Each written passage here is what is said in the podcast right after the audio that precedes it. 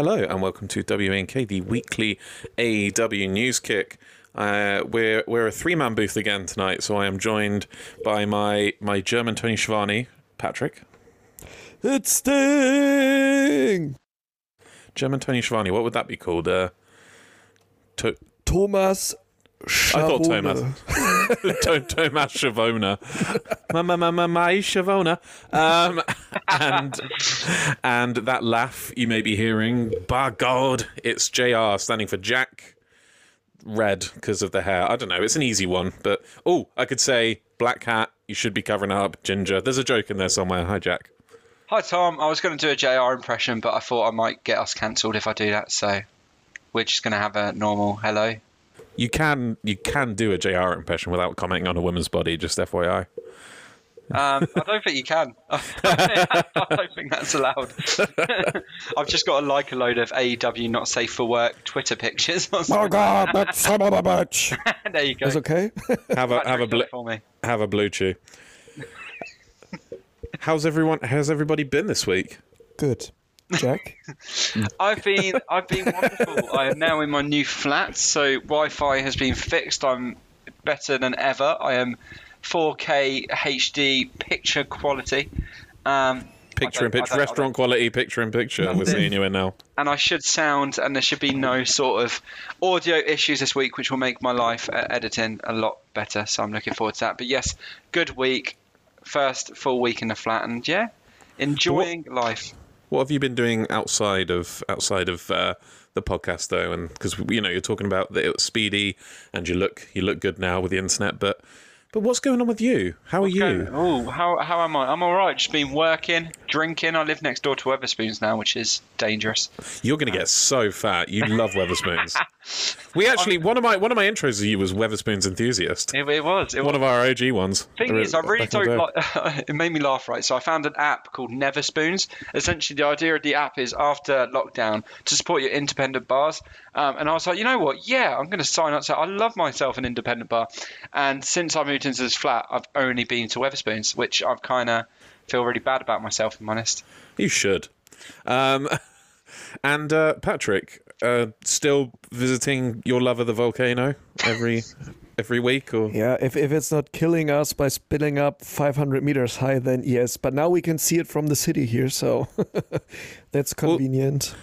well, the best women always have a chance of killing you. So That's true. Always kill your darlings, right? it's no it's no fun, it's, you know, with a vanilla. Yeah, right. it's it's it's boring when you're not playing with fire. So Right. Well, this week was supposed to be uh, was supposed to be New Jersey Appreciation Week, but uh, we're going to have to postpone it a week. I, I think.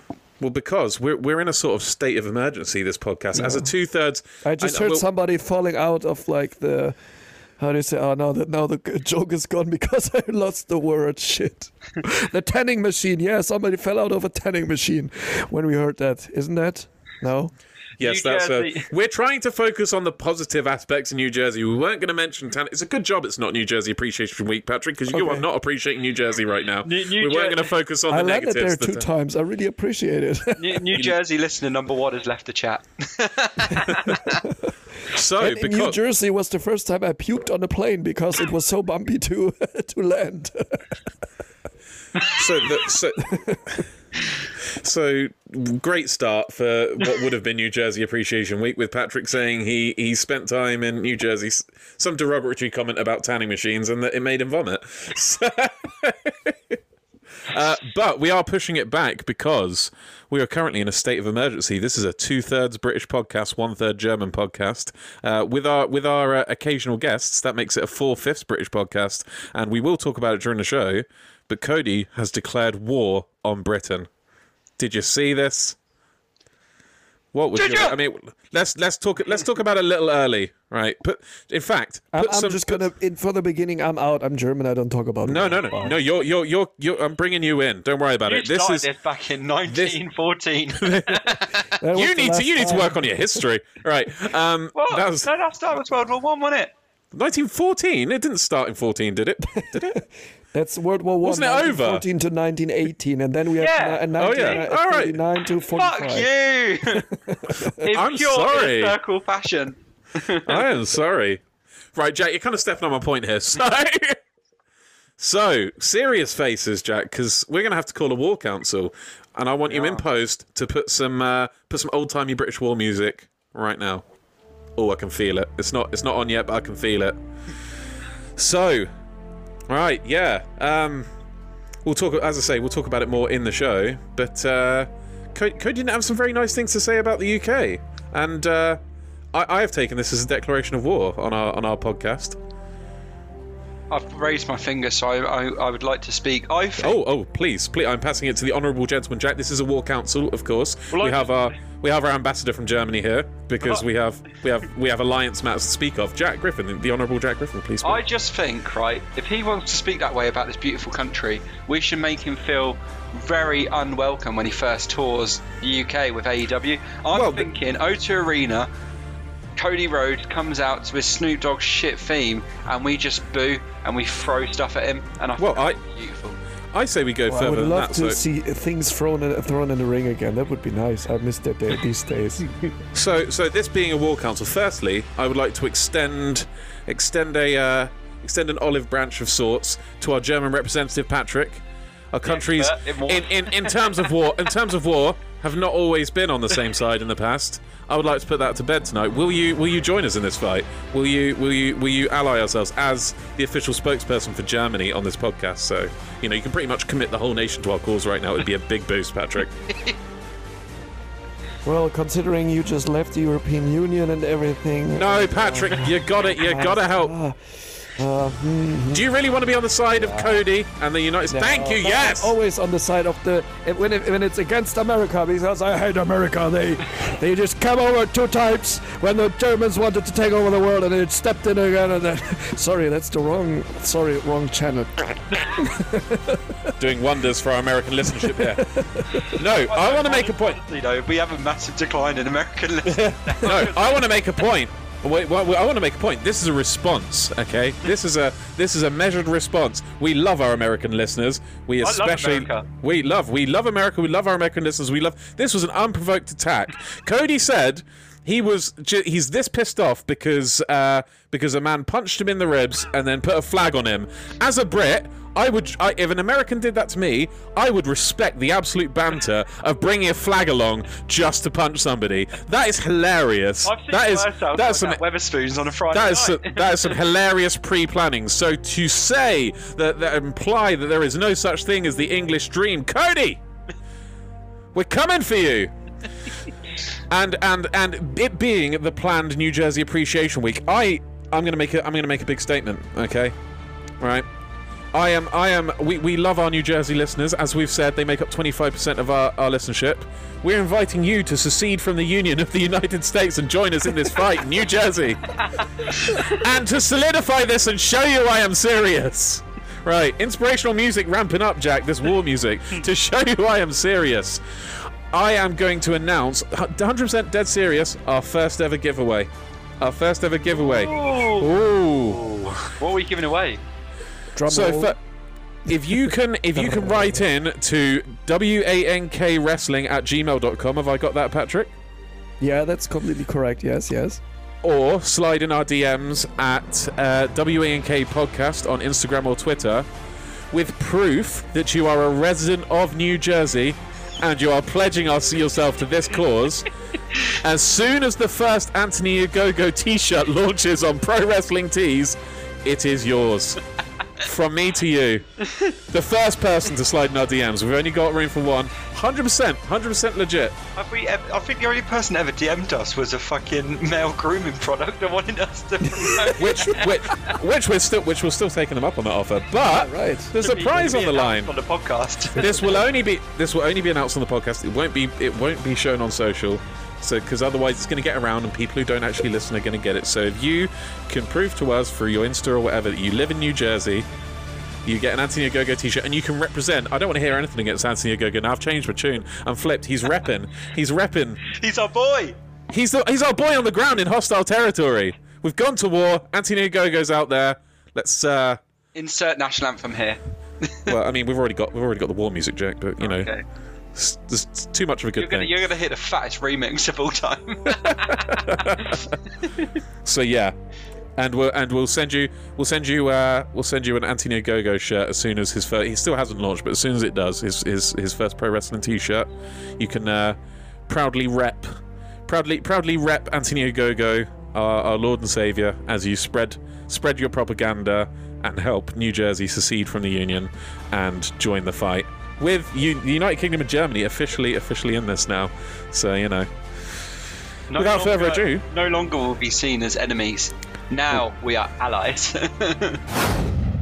so I was looking at the stats this week, boys, um, and we got a new listener. Would you like to know what country our new listener is from? I am on the edge of my seat. Firstly, if you had to guess, any any guesses out there? Bulgaria. Oh, it would be good for a Miro, wouldn't it? Could be Ah, true. I wasn't even thinking that. Kazakhstan. Kazakhstan from Patrick. It is actually Spain, our first Spanish. listener. España. Yeah. Ooh. Hola, ¿cómo estás? chat. Hello, amigo or amiga. Is is it a gender? Is it a gender term, amigo? It is now. Hello. There you go, welcome. Hola. Welcome. Yeah. Ocho Would you, would, cerveza, por favor, señor. Señora. would you would you also like to join us in this uh, in this in this new European Union against Cody Rhodes? I just want to make that clear. Is against the American Cody Rhodes. Not all of America. You're on our side. If you too would like to secede your state from the Union and join the WNK alliance, let us know. There's a free Um, Anthony Go t-shirt. if Free Anthony Go-Go you could prove that you No, in Spain, and then you can... Because I'll have to do it for the first person from every state and country. we will spread the cult of a go-go. It will never end. Just saying, I don't want to hear anything against that. But I, I for one, find find his his just coming down and hitting people once in the stomach and getting getting a match stoppage for it delightful. I think I think it's the best thing since since wrestling was invented. I think this was what wrestling was for. Just twatting people and it being over with. That's that's my line and I'm sticking to it. Let's launch into breaking news.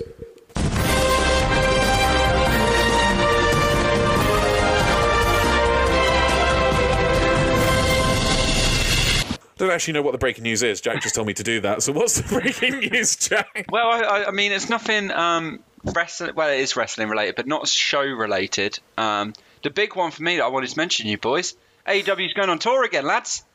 Lads, lads, lads, on tour. Lads on Yep. tour. So I'm not too sure specific where they're going. I know they're going to Texas. I Florida, Texas. Uh, I don't know. I think Dallas and Houston. Yeah. Might so, be. Yeah, yeah. but the good big news, boys. breaking news, is AEW is back on tour. We're back to going to other cities, and this, this now, when you break it into parts, the first bit was getting the crowd back. This is the next moment, and I'm excited for it. Full capacity too, and that's starting to double or nothing. Yes. in a new yes. arena where we don't. I mean, don't get me wrong. I love Daly's Place. It's a great venue, but it'll be nice to see a different setup and to have a full crowd in a different city. That first show back in a different city for AEW Dynamite will just be. They've got to pull it out for that show. It's like I'm it's like I'm married to Daly's place, you know. I see her every every week, but you know, I want a bit of strange. I want a bit After of a year- strange in, after year, it's in okay. Houston. you know, You get bored after the, the first year, then it's you know. It'll Apparently so. It'll be interesting when they go back to Daly's Place, though. Like when now they're I- back on tour. I still think they should turn Dark slash Dark Elevation because they're the same fucking thing into its own brand like NXT and have that based in Daly's place like like NXT is based in one place while the main roster tours in WWE. That's what I'd like to see. But that's it for breaking news. Just a short one, but I thought it was worth mentioning. Thank you for that, Jack. Let's go into Dynamite.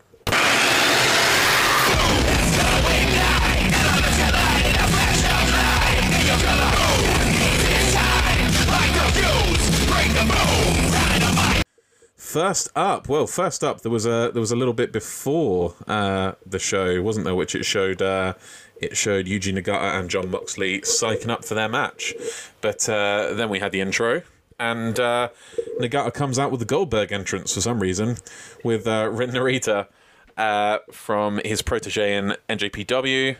Excalibur gives us the rundown of Nagata's accomplishments. Jim Ross mentions that Nagata hasn't been on TNT in 22 years.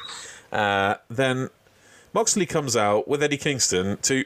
Did I have a stroke and imagine this, or or did this actually happen? They came out to Wild Thing. Can you just confirm that you guys heard that too? I can confirm. Yeah. Yes. Good, And we, good. we were highly confused. I don't have to. I don't have to worry about smelling toast then every every second. Um, and Rocky Romero's there as well when they uh, they showed him in the crowd.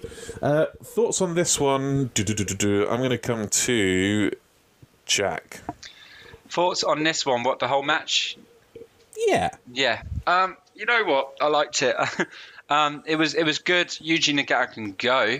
By the way, like for for his age, I was. yeah I was what 54, 55. I know, like mad. And he said they said on commentary he said he wants to wants to wrestle till he's seventy. So, I mean, if he can keep it up like this, I'll be very impressed. Well, in New Japan, he mostly wrestles in tag matches now. So, um, you know, I, I can't remember the last time I saw him in a singles match. This was this was good to see. But yeah, Blue Justice, as he is called, is usually usually in uh, in tag matches, so it's easier for his age. You know. Yeah, well, for me, this match, like like we always say for the opening matches, it seems to be a rinse and repeat. But it was a good match. wasn't the best match on night. For me, the more important thing that came out of this match is the Forbidden Door still open. Obviously, we had Kenta come over, um, and now we've had Yuji Nagata. So we've got some, you know, it's building up. I'm looking forward to seeing more New Japan talent come over. Hopefully, this isn't, you know, the last we'll see of them for a while. Hopefully, it's a recurring theme. Um, and yeah, I just think for me, it's more of an important step to see these sort of, you know, the cross promotions wrestling together. I think it's it's just showing how much we've missed of it from when it was just a WWE dominance back, you know, like five, ten years ago or whatever, and this this never happened. Now AEW's coming, it's like AEW's coming obviously and just being like, no, we, we want to work with you all. There's not no segregation anymore. It's not who's the best promotion. Let's all work together and help each other grow. And it's so nice to see. And let's be honest, Mox was never going to lose it here. That was not really in doubt in my eyes, but it was a good match. It was an enjoyable match. It wasn't too long. Um, both came out of it, you know, really good. And I liked the at the end the show of respect, like they do in the in New Japan. The show, you know, you've had a good match, but it's not bad blood. It's respect to each other, good match, and you know, we go on. we we persevere. Um, no, it was it was good stuff. I'll give you a rundown and then I'll come to Patrick, as is tradition. One of you one of you's opinions first, then we get the rundown, then I come to the other. So um, after a bit of back and forth, it spills. You know, it starts out it's the standard back and forth, spills outside, and Mox starts to dominate the match. Uh, back in the ring, Mox is beating down Yuji with a series of strikes. We see Lance Archer watching on. Mox is giving Nagata kicks to the chest, very strong style. Strong styles, you know. Uh, Japanese kind of style um, wrestling on display here, which was nice. It was like almost like I was watching a very short um, New Japan match. Uh, yeah, he's giving the kicks to the chest, and Nagata asks for more. Um, uh, Mox puts him down and puts him in a headlock. He goes up top, jumps, but gets caught, and uh, Nagata starts a series of leg strikes on him uh, of his own. Nagata hits the exploder for a two count. He rolls to dodge a Mox uh, clothesline. I think he was going for a lariat before a fake out drop kick and some more kicks. Uh, Mox gets to his feet and they get into a strike fest. Nagata goes for the high boot, but it is no dice as Mox dodges it and hits the German suplex. Mox goes uh, for a pile driver, but Nagata throws him off, uh, runs a knee into him in the corner, and goes up and hits an exploder from the top rope, probably the nicest spot of the match. Uh, Mox flips off Nagata, gives him the fingers, and um, Nagata gives him a big kick and gets a two count. Uh, Mox locks in a sleeper hold. Yuji reverses that and ends up getting him in the arm breaker. This was a, I really like this. This is when it was ramping up at this point. Uh, forearms were being traded in tr- proper New Japan style before Mox hit the sliding lariat for a near fall and then gets some knees into the head and hits actually quite a sloppy paradigm shift. But you know the rest of the match I thought was absolutely solid. But a really uh, yeah a paradigm shift for the win. And uh, Mox, as we expected, the winner. But uh, yeah, no, I thought a very good match, bar one or two uh, little moments. What did you think, Patrick? Yeah, same here. Very good match. Quite good match also for a 53 year old man. uh, it was quite, a, the, the pacing was fine for that and everything. Um, yeah. And I just love to see that also, as you said, the Forbidden Door still open. Yeah, and you and me were actually talking about it. It's so interesting that even though he's 53 years old, he still looks good. Like Sting also obviously looks good. So when you're not on a WWE schedule, you don't look like shit in that age. Like The Undertaker, in that age, he could barely walk. So that's that's quite interesting. And also, uh, uh, when you see other wrestlers from NJPW, like the Great Muta or so, like when they're in the ring, of course they're not the most agile or so, but still they can still move. And uh, yeah, are not as damaged as uh, WWE wrestlers. Also, maybe because they didn't do drugs or so. I don't know. Well, but it's nice to well. see something like, like, this. I think bigger guys break down easier. Do you know what I mean? So with yeah, this also comes on top. But yeah. Sting is also still like a bigger guy, and uh, he's still quite agile. But let's come to Sting at a later point. well, but uh, yeah, yeah, I thought it was I thought it was a decent match all in all. Um, certainly not the worst match of the night, although you know, we'll get to that. Um, next up, we had the inner circle or the inner triangle, I guess you'd say. There's only three of them. Uh, inner triangle versus Death Triangle when uh, being interviewed by Alex Marvez. Um, first off, uh, going into the segment, JR called them the Inter Circle. Oh, JR. Never change, or do change, actually. Um, Ortiz uh, says that MJF had Santana detained. I don't know if that. Did that what happened with that? Is that is he? Is there a reason he's actually off TV or? I'm I haven't unaware. heard of anything. Yeah. yeah.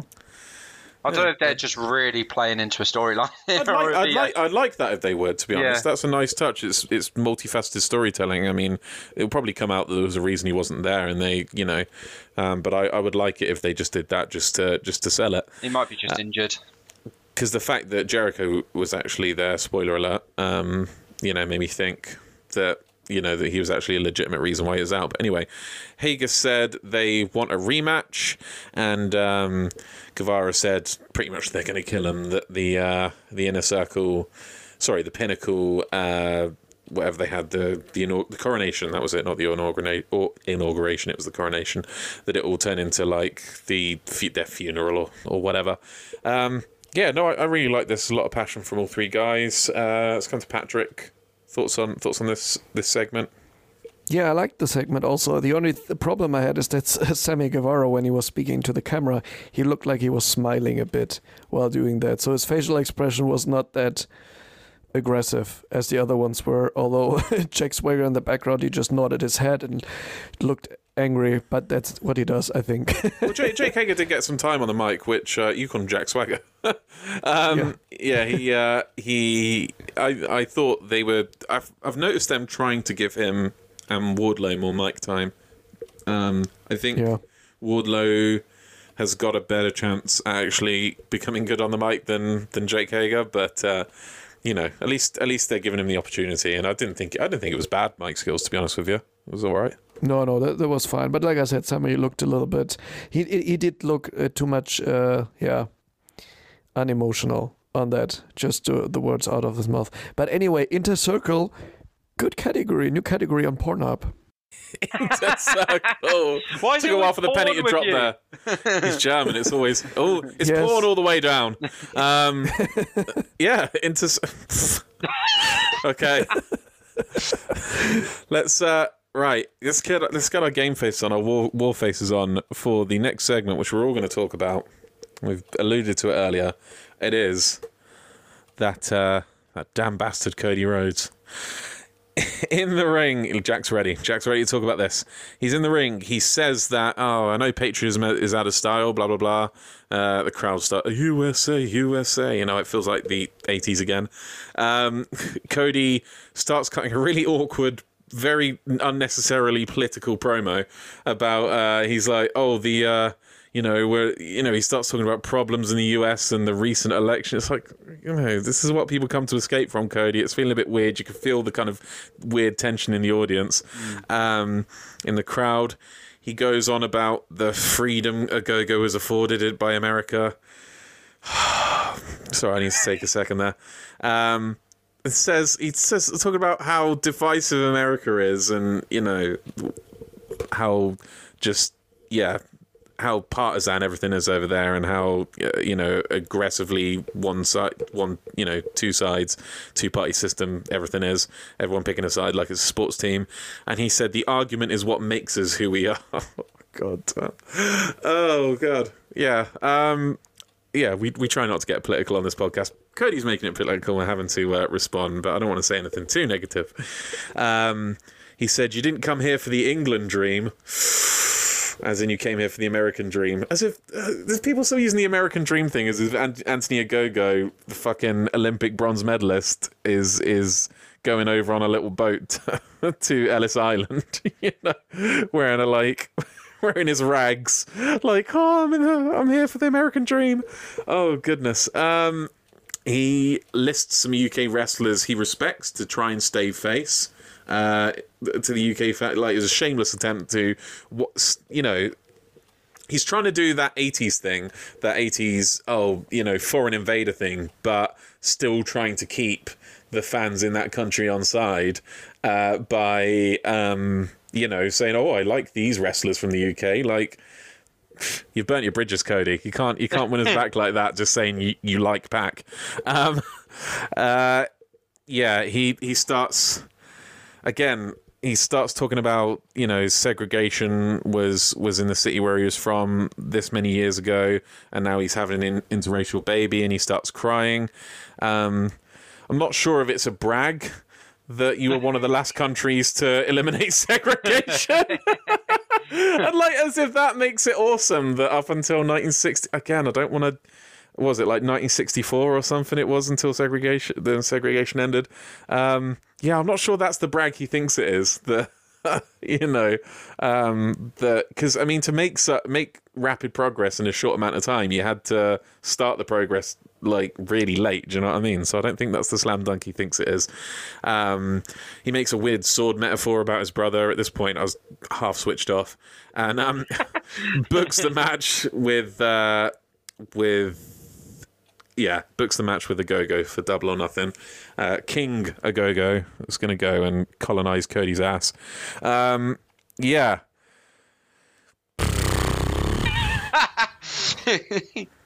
Jack, uh, how, uh, what? This was, I mean, just all, all, all jokes aside and all, all bias aside, and let's take out the fact we're British a second. I thought this was a really, I think, I still think this was one of his worst promos ever. You know, you know, it was so awkward and meandering, and it was, you know, it was full of all these like, you know, it's, it's he's so, he's so kind of masturbatory. Do you know what I mean? In his promos, like you know, trying to trying to throw in all these metaphors and like he's you know he's such a smartass. And I don't know. I wasn't. He doesn't. He doesn't. Uh, he doesn't exude face. He's not a. a and he, you know, he used to. He used to be the. I think he was like the best face of 2019. I don't know what happened. He was been sniffing his own farts too long. But he's so fu- such a fucking dickhead energy coming off Cody recently. Like with the stuff with QT. QT feels like the felt like the face. And I never thought I'd root for QT fucking Marshall. Um, yeah. Uh, just give me your thoughts. I, I, I think it's cringe. I think Cringe, um, cringe is the yeah, word. This was a I cringy think promo. it feels very forced. I think the they clinged on to the most obvious thing they could find with this feud, where it's America versus England, and um, I think that's the wrong thing to do with this. I think It's very 80s. It's Yeah, very I 80s. It's very dated. I, I get okay. If you've got a talent like Anthony Ogogo, you want to push. That's fair enough. You know, he's a, he's an ex-Olympian, as they keep on saying. Like that is someone you've got to respect. But it feels very forced. It feels very soon, which is weird because obviously it's not. Yeah, there has been build up to it, but it just seems like Anthony Ogogo's just been there, and there's been no real personal kind of touch to it. Do you know what I mean? It's kind of with the QT Cody thing. The reason we liked it so much last week is because there has been history there, and it kind of felt like you know it all boiled to this point. Now it kind of just feels like okay, um, you beat QT. QT's now sending out his next boy or something like that. It doesn't. It doesn't feel like a pay per view match. It feels like the only reason they're doing a pay per view match is because Cody's one of the top boys and he's got to have a pay per view match on every fucking pay per view. Um, and it just feels like it. I, I mean, correct me if I'm wrong, but does this not just feel like a dynamite match on a pay per view? Does it? Does it really deserve to take one of where you've not got a lot of spots on that pay per view? Yeah. And there's a lot of wrestlers that will be missing out just because. I feel like they feel they have to fit certain wrestlers onto the pay per view. They can't Yeah, leave certain wrestlers sell. off. and I think Cody's Cody's one of them that they think needs to be on the pay per view. I think uh, Cody, Young Bucks, Kenny, Jon Moxley, they're always going to find ways to put those guys on the pay per view unless like they're taking time off, like Yeah. maybe Moxley will for paternity leave. Um, yeah, no, I just I just think it's so Oh, dated. and quickly, the fact that he's changed his name to the, from the American Nightmare to the American Dream. I know why he's done that, obviously, but yeah, but but well, it's his, da- his feels- dad was the yeah, American Dream, exactly. so. but it just feels a bit, you know, cringe as well. I don't But know. yeah, he's he's doing it to tie into this this thing Yeah. as well, and oh, it just it's so it's so it's so old school and not in a good way. It's so like you know the foreign villain. It's so Hulk Hogan taking out the Iron Sheik wearing the waving the Iran flag kind of shit. Like Yeah. we're past this, and I'm like I'm not a patriotic person at all. Like I, you can burn the flag and shit on it. I don't give a shit. It's a piece of fucking cloth. Do you know what I mean? It's like I I owe no strong allegiances to it, but when you know he's he's, it's just it just feels it just feels like trite trite and old and and stale to be cast as the wrestling villain again. Do you know what I mean? And this is With- why we need you New Jerseyans and you Spaniards to join us in our fight. Ju- yes, yes. New Jersey will be our landing spot for the for the uh, for the Revolutionary War Part Two. Don't feel like traitors. You know, it's we you, we're going to keep everything the same. We just want we just want Cody. Just give us Cody, and no one has to no one has to get hurt. Just give us I Cody. actually like a large majority of you. It's just that one individual now. Give it. Yeah, yeah. He is. Uh, I, I just it's just all right. Let's. I'll tell you what. Let's get someone who's less biased, uh, country wise, into this. Hop in, Patrick. Tell us what you thought of this promo. Right, right. It's not just us. It's not just because we're British. It is very. It's the last the last thing when you don't have an idea to put up a story, just uh, uh, make it really cringy, over the top, smeary, whatever. Just put your unborn child into this thing where you said it's going to be so beautiful. You don't know how it looks like. crying. If it looks like you or your dad, you should run away from it. But you know, oh, thing is like, and then putting the, the patriotism in it. I hate patriotism. Although I'm German, I like nationalism more. But but no, that's See, just the- and, and, the and see, I'd say our it's like, podcast, our podcast is now getting unnecessarily political, but it's not. It's in response to Cody making things. Um, we have to fucking talk about it because he talked about it. This way, you don't get up and start talking about the recent fucking election. Wrestling's escapism. We don't need this shit. Carry Yeah, on. right. No, no, that that's exactly the point. Like it's it just f- feels so uh constructed and not organically. You know, like it it just. Basically Making also Jack up a said, yeah. feud like No, a it's- like a national feud like between UK and and and that's it. US and he has he is the only UK guy in his in his nightmare idiot group Yeah. Yeah. split off group and the other ones are American they're like yeah we The we thing agree as well, and like, like. Tom said earlier, it's it's a, and this is not might cut this out depending on how it goes, but America seem to make it because they've only got really two. Well, they've got two political parties, and it, they always seem to make it an us and them. It's always a one v one. Whereas we over obviously in England and stuff, we have so many people with so many different views, and we kind of, I feel like they they just target straight away at the one like the us and them mentality, and not just kind of That's and that's the American mentality. There is no in sports. There is no draw. There's either Yeah. winning or losing. Yeah. That's that's just the American. Go someone's big got to or win, go home. someone's got to lose, and that's So- it. Yeah. overtime. Yeah. Um, it's no, yeah, like you say, it's just I don't know.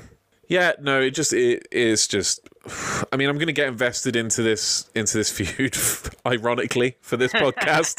um Let's go a go. Let's go Ogogo. Yes, that's not a hard chant to chant at all. Let's go go go go. Um, but yeah, Wake me uh, up. Anthony Ogogo.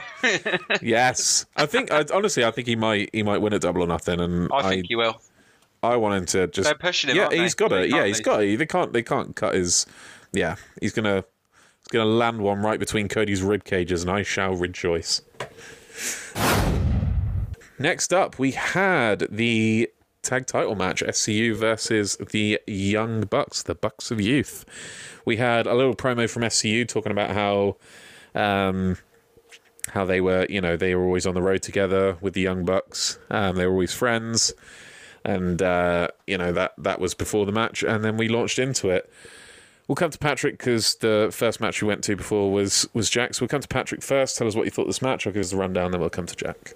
All right, thank you. Great match, I think. Really, really good match. Oh yeah, Almost pay per view quality. If it eh, on a pay per view would have been a little longer, but it was already quite long. Uh, almost 14 minutes. It's yeah, it was just great, and not only in ring, also Don Callis on commentary was just just bashing it again. That was great. Um, yeah, and also like the the uh, homages in between and the little bits, like especially the one. Yeah, you you will come to it now, now after me in, in the rundown, but just Matt Jackson before uh, uh, doing the super kick, saying "I'm sorry, I love you," and then kicking him like uh, Shawn Michaels did in WrestleMania 24 against his match against Ric Flair. that was so that, that, was funny. just that was so good, really. And also, I, I, I feel like Jim Ross didn't actually pick up on the reference because he was like talking about it like, oh please, he doesn't really love him and stuff like that. It's like, no, you're not getting it, Jim. Like, if you forgot, like, I just, I mean, I think I'm probably expecting too much of Jim to remember, like, but he was there. He called that match, so yeah, know. right. and Hugh was also saying, like, it, it, in between the episode, is it just me or is uh, JR doing the heel commentator, or is he just completely confused this episode? I don't know. I think I, I've said this before. I think I don't want to get off tangent, so I'll just say it quickly. I think all the all the commentators, bar maybe Excalibur, just play themselves. Do you know what I mean? Like I think Tony Schiavone and Yeah. um, Yeah. and Jr. They're less comment. I think. And, and they even drag Excalibur. Excalibur's the most professional, but I think they even drag him down sometimes. And at times it feels less like uh, a commentary team. I think they've forgotten that commentators have ca- characters too, and it just ends up feeling like three guys just watching wrestling and just cracking jokes and you know um, talking about what they see in the ring rather than actually, you know, gone are the days of Bobby the Brain Heenan or you know or Jerry Lawler or JR in his prime. Do you know what I mean? Um, and it just just feels like they don't have characters anymore. They're just playing themselves and you know making meta jokes, and I'm not a fan of it really. no, me neither. It's like there's no real heel commentator in it anymore. Like, Don not, Callis, Don Callis is a breath Yeah. of fresh air when he's on commentary Yeah, that's and Taz also. When Taz is there, like on Dynamite, as Taz from Team Taz, he's also the heel commentator. Or like m- i- maybe if you have some some wrestlers also in between as guest commentary, but that's just it. They're just they they are more face. If they would be like neutral, calling it like a like a normal sports competition, that would have been something. I think also uh, just coming to Kevin Kelly. Kevin Kelly is quite neutral, although the the heel and face sizes on in uh, NJPW are not that strong, but. Kevin Kelly calls it more as a, a sportscaster, and uh, also when I think of uh, Mauro Ranallo, he also does that more. He's not really into that heel face thing, but this is what uh, Tony uh, Schiavone and and Jr. are missing. Um, Excalibur does it great. Like Yeah. like you said, they they are dragging him down sometimes because he's just real sports commentator. He's just really selling every move. Heel Well, or face doesn't really matter. Yeah, yeah, But then you just need these. I don't know this thing on commentary more. That's just you know. Well, that's why that's that's what I think is just the golden formula is to have the uh, a face play by play guy and a heel color guy, and that was what it was back in the day with Jr. doing play by play and King doing color commentary, and just uh, just and then every so often taking a break from doing the play by play to just have banter with him and be the be the face responding to his heel, be the straight guy. Do you know what I mean? It was it was that was good stuff, and um, yeah. And that was uh, sorry. That was uh, Don Callis. Is w- w- what Don Callis was for when he was in NJPW. He was just Yeah. uh, the the heel uh, color great. commentator. Yeah, it was awesome. Like with Cam- Kevin Kelly to, uh, together. Just again we're getting off on a bit of a tangent but just quickly because it it was too long ago to mention in less important shows. Kevin kelly you mentioning um if you go back you say he's like a he does sports type presentation and that's very true. If you go back and watch the uh the match recently, the the Darkness Creation match between um, between Evil and uh, Toru Yano uh, for the KOPW 2021 title at I can't pronounce it, but it ends in Satsuma. It was before Wrestling Dontaku. Um, Kevin Kelly did not take this match seriously at all. You could tell he was basically insulted by this match and just ripped the sh- and just it, it, but in a good way. Do you know what I mean? It- he just absolutely just at the end of the match. I swear, this is the quote he said. He goes, he goes, of all the wrestling matches I've seen, that was one of them. so, and then and then he was like, oh, and then he mentioned like maybe it wasn't even a wrestling match, like or maybe not or something. It's like, yeah, um, I still have to watch that, but we'll come to that on another part if you we want to. will, yeah, yeah, for sure. I just wanted to because you mentioned Kevin Kelly. Yeah, it's off fine. talking about this match specifically the uh, the end and the uh, Christopher Daniels uh, blade job, uh, I guess brutal blade job that happened and the Yeah. ramifications of that. Yeah, really. That was there was just like blood spilling out of his forehead. That was, yeah, it was quite deep. Let's say it like this, or it was probably quite deep and wasn't as deep as you wanted Had to to. So, yeah, Yeah, um, I'll, I'll give us the rundown and then I'll come to Jack. So, starting off, uh, Kazarian sweeps the leg, sweep the leg, like Daniel-san in uh, Karate Kid. Sweep the leg and uh, catches a slap from Nick. He chases Nick around the ring and like uh, out to the outside. Um, Kazarian ends up tagging in Christopher Daniels. They hit backdrops on the Bucks. Um, tag back to Kaz. There's a lot of uh, quick tags going on here. Um, hits an elbow drop, then a leg drop. Oh, it was the elbow elbow drop leg drop combo from uh, SCU. Chris Daniels in again, starts uh, laying the beat down on Nick. Um, Matt Jackson tips Chris Daniels over the ropes as he's running towards him. Very heel move. Um, power bombs Chris Daniels into the apron, which commentary barely reacted to that. Are we are we at the point now where an apron bomb elicits like zero reaction? They were just talking about someone else and they just didn't stop. It's like just put his spine on the fucking apron. React, would you? Um, Nick, then they did the whole thing where they kind of stretched uh, CD out on the on the apron, and Nick did a senton onto his midriff. Um, Gomagiri on Daniels, and uh, then we start getting a fallen angel chant from the crowd trying to G him up, which was nice. Uh, Chris Daniel gets the hot tag to Kaz, who does a scoop slam, springboard, leg drop combo sort of thing. He's done a few times before. Um, really nice tag move from SU, which I don't really know how else to put it other than assisted powerbomb. Uh, then they hit Celebrity Rehab, go for the best Meltzer ever, but uh, it is escaped. I'm, I've lost track of who that was on. I think possibly Nick. Um, 50-50 chance, right? um, Kaz hits a leg drop to the back of Matt. ah, probably Matt. Um, no, I think it was Nick, and then I don't know. hits a leg drop to the back of Matt's head, but uh, Nick ambushes him. Um, they super kick. This is, I think this is Nick super kicks Daniel's head against the post, and that's where he blades and starts pissing blood everywhere. Um, he's opened up properly. Kaz hits a cutter, one of those uh, cutters where he launches them over the ropes into the ring. Um, then uh, the Bucks, I believe, hit a running powerbomb Gomagiri combo, and uh, but Kaz ends up fighting back and pinning both of them at the same time in a really nice kind of German suplex bridge pin sort of thing. Um, there's a roll up win uh, from SCU. They won it, yeah, but uh, the was it Rick Knox wasn't wasn't paying attention. He was distracted, so he did not see it. Uh, probably my favorite moment of the match was Kazarian hitting a style clash, Styles clash, while staring directly at Doc Gallows. Um, AJ Styles, obviously being the former leader of the Bullet Club, so some mind games going on there. Uh, Nick counters um, a cutter, and Matt ends up hitting the super kick on Kaz. Um, Matt hits the tombstone pile driver. Chris Daniels gets in, hits the angel wings, and drags Kaz to the ropes to tag himself in.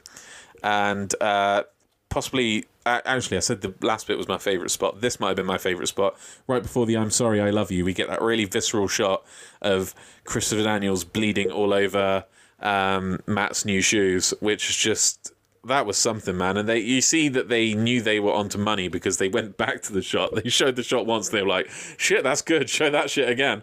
And then, uh, and then went back to it. Then we obviously got the "I'm sorry, I love you" from uh, the WrestleMania reference. Uh, Chris Daniels kicks out of that super kick though, and hits the best moonsault ever. Initially, he botches the best moonsault ever, but to be understandable because he's got, I'm sure he's got blood in his eyes at this point. Uh, then the Bucks, I think Matt gets the cold spray involved. Um, uses the cold spray on his eyes, on uh, CD's eyes, and then clocks him with it. But he kicks out, but then he can't kick out of the BTE trigger that follows up, and it's over. Jack, thoughts on this match? Uh, yeah, a couple things. Firstly, really, really fucking good match. Um, arguably, I think we'll decide the end. Well, I know we'll decide the end, but probably my match of night. I think I've got to remember what other matches are on the card as we're going through the show. But no, definitely up there, if not the match of the night. Um, really good storytelling, really good. Um, you know, wrestling from both. Obviously, we know we know they can. I thought you know the CD getting um getting his eye basically yeah bleeding as you said. I thought that was a really nice touch um, to it, and he obviously battled on and you know pulled out some good moves as well. Whilst like you said he was bleeding. Um, obviously you can, as you said, you can forgive him for making that slight botch with probably a lot of blood in his eyes.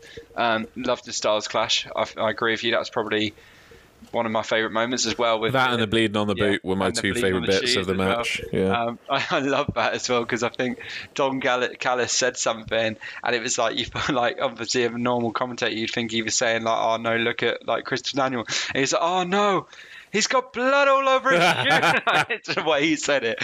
Um, like he legibly Yeah, he was yeah. concerned about. I found that hilarious. Um, but the but now obviously we knew the result was going to happen, but it's sad that that's the end of SU. But I was saying to Patrick before you joined the podcast, this is one of the problems I had with this show. I thought they really undersold the Lost.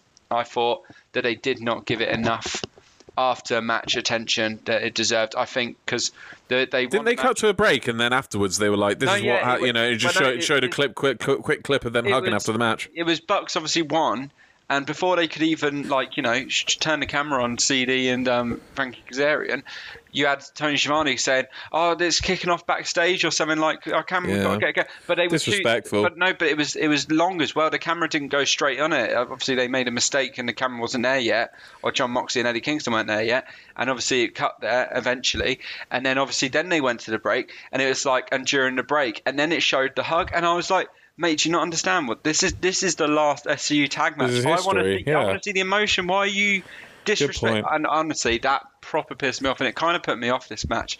Um, not off, off the match, but obviously. Well, I don't, I don't think I don't think it was a match of the year anyway because, uh, like you say, you can forgive the botch where he got the blood in his eyes. Oh, yeah, yeah. It's forgivable, but I mean, when you compare it to a match where there wasn't a botch like that, Yeah, of course the other one's going to come out on top. Same, and the the finish I felt was a little bit abrupt, and with the heel tactics, uh, you know, it, it was. Oh, I, I left something out. Oh no, that's later on. Sorry, I thought I left something out of this match.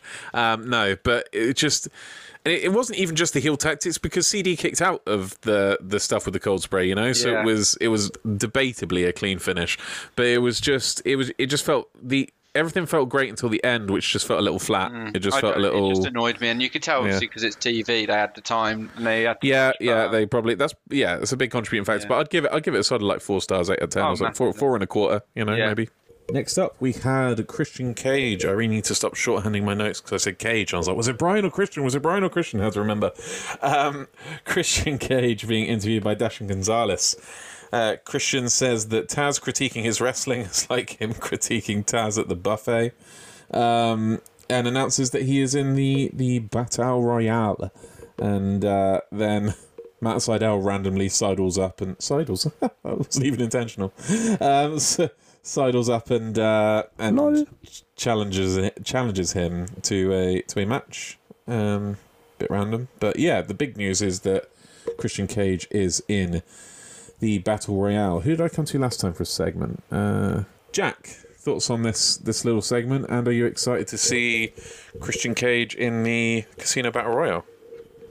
First thought, um, it was all right on the segment, um, and I'm excited to see Christian Cage. Yeah, I am. Uh, I'm glad they haven't just shoehorned him straight into a match on, you know, double or nothing. I'm glad. Oh, I mean, you know, a one-on-one match or something like that, or a tag team match or something. I'm glad it's, you know, he's in there, but it's not like one of, you know, the big matches taking up a space. I'm glad they didn't like force it in. Um, yeah, not too much to say. Matt Sydal still about. I like. I like how he said he wa- was also there. I like how he mentioned about redeeming himself because obviously it's a year ago he made the botch at double or nothing when he when he first arrived, didn't he? And slipped on a rope. So I like to mention that, making a joke out of himself. But yeah, not too much really to say about it. Just Christian Cage is going to be called to see him in pay per view um, match, and Matt Sydal is Matt Sydal. Right, let's move on. Uh, next up, we had Orange Cassidy versus Pac. Um, yeah, this I will just in case you guys didn't realize or either you didn't realize this obviously this match wasn't what we thought it was going to be um, in terms of what we thought we were going to see really from these two. Uh, and it was there is a reason for that apparently, and apparently Orange Cassidy got injured quite early on in the match, um, possibly a neck injury. Um, and instead of stopping the match, they I don't know. Some people I think it's a bit of a stretch to jump and call it like a Matt Hardy. I was going to say Matt Hardy 2.0 V1 nah, um, no a, Matt, a new Matt Hardy incident, but yeah, um, I don't know. I'll reserve judgment for now because he might not have been that injured. He might just have been really rocked, but yeah, it led to a bit of an odd, a bit of an odd one um, for them to continue on the way it went. Shall we come to Patrick first? First, for your thoughts on this match?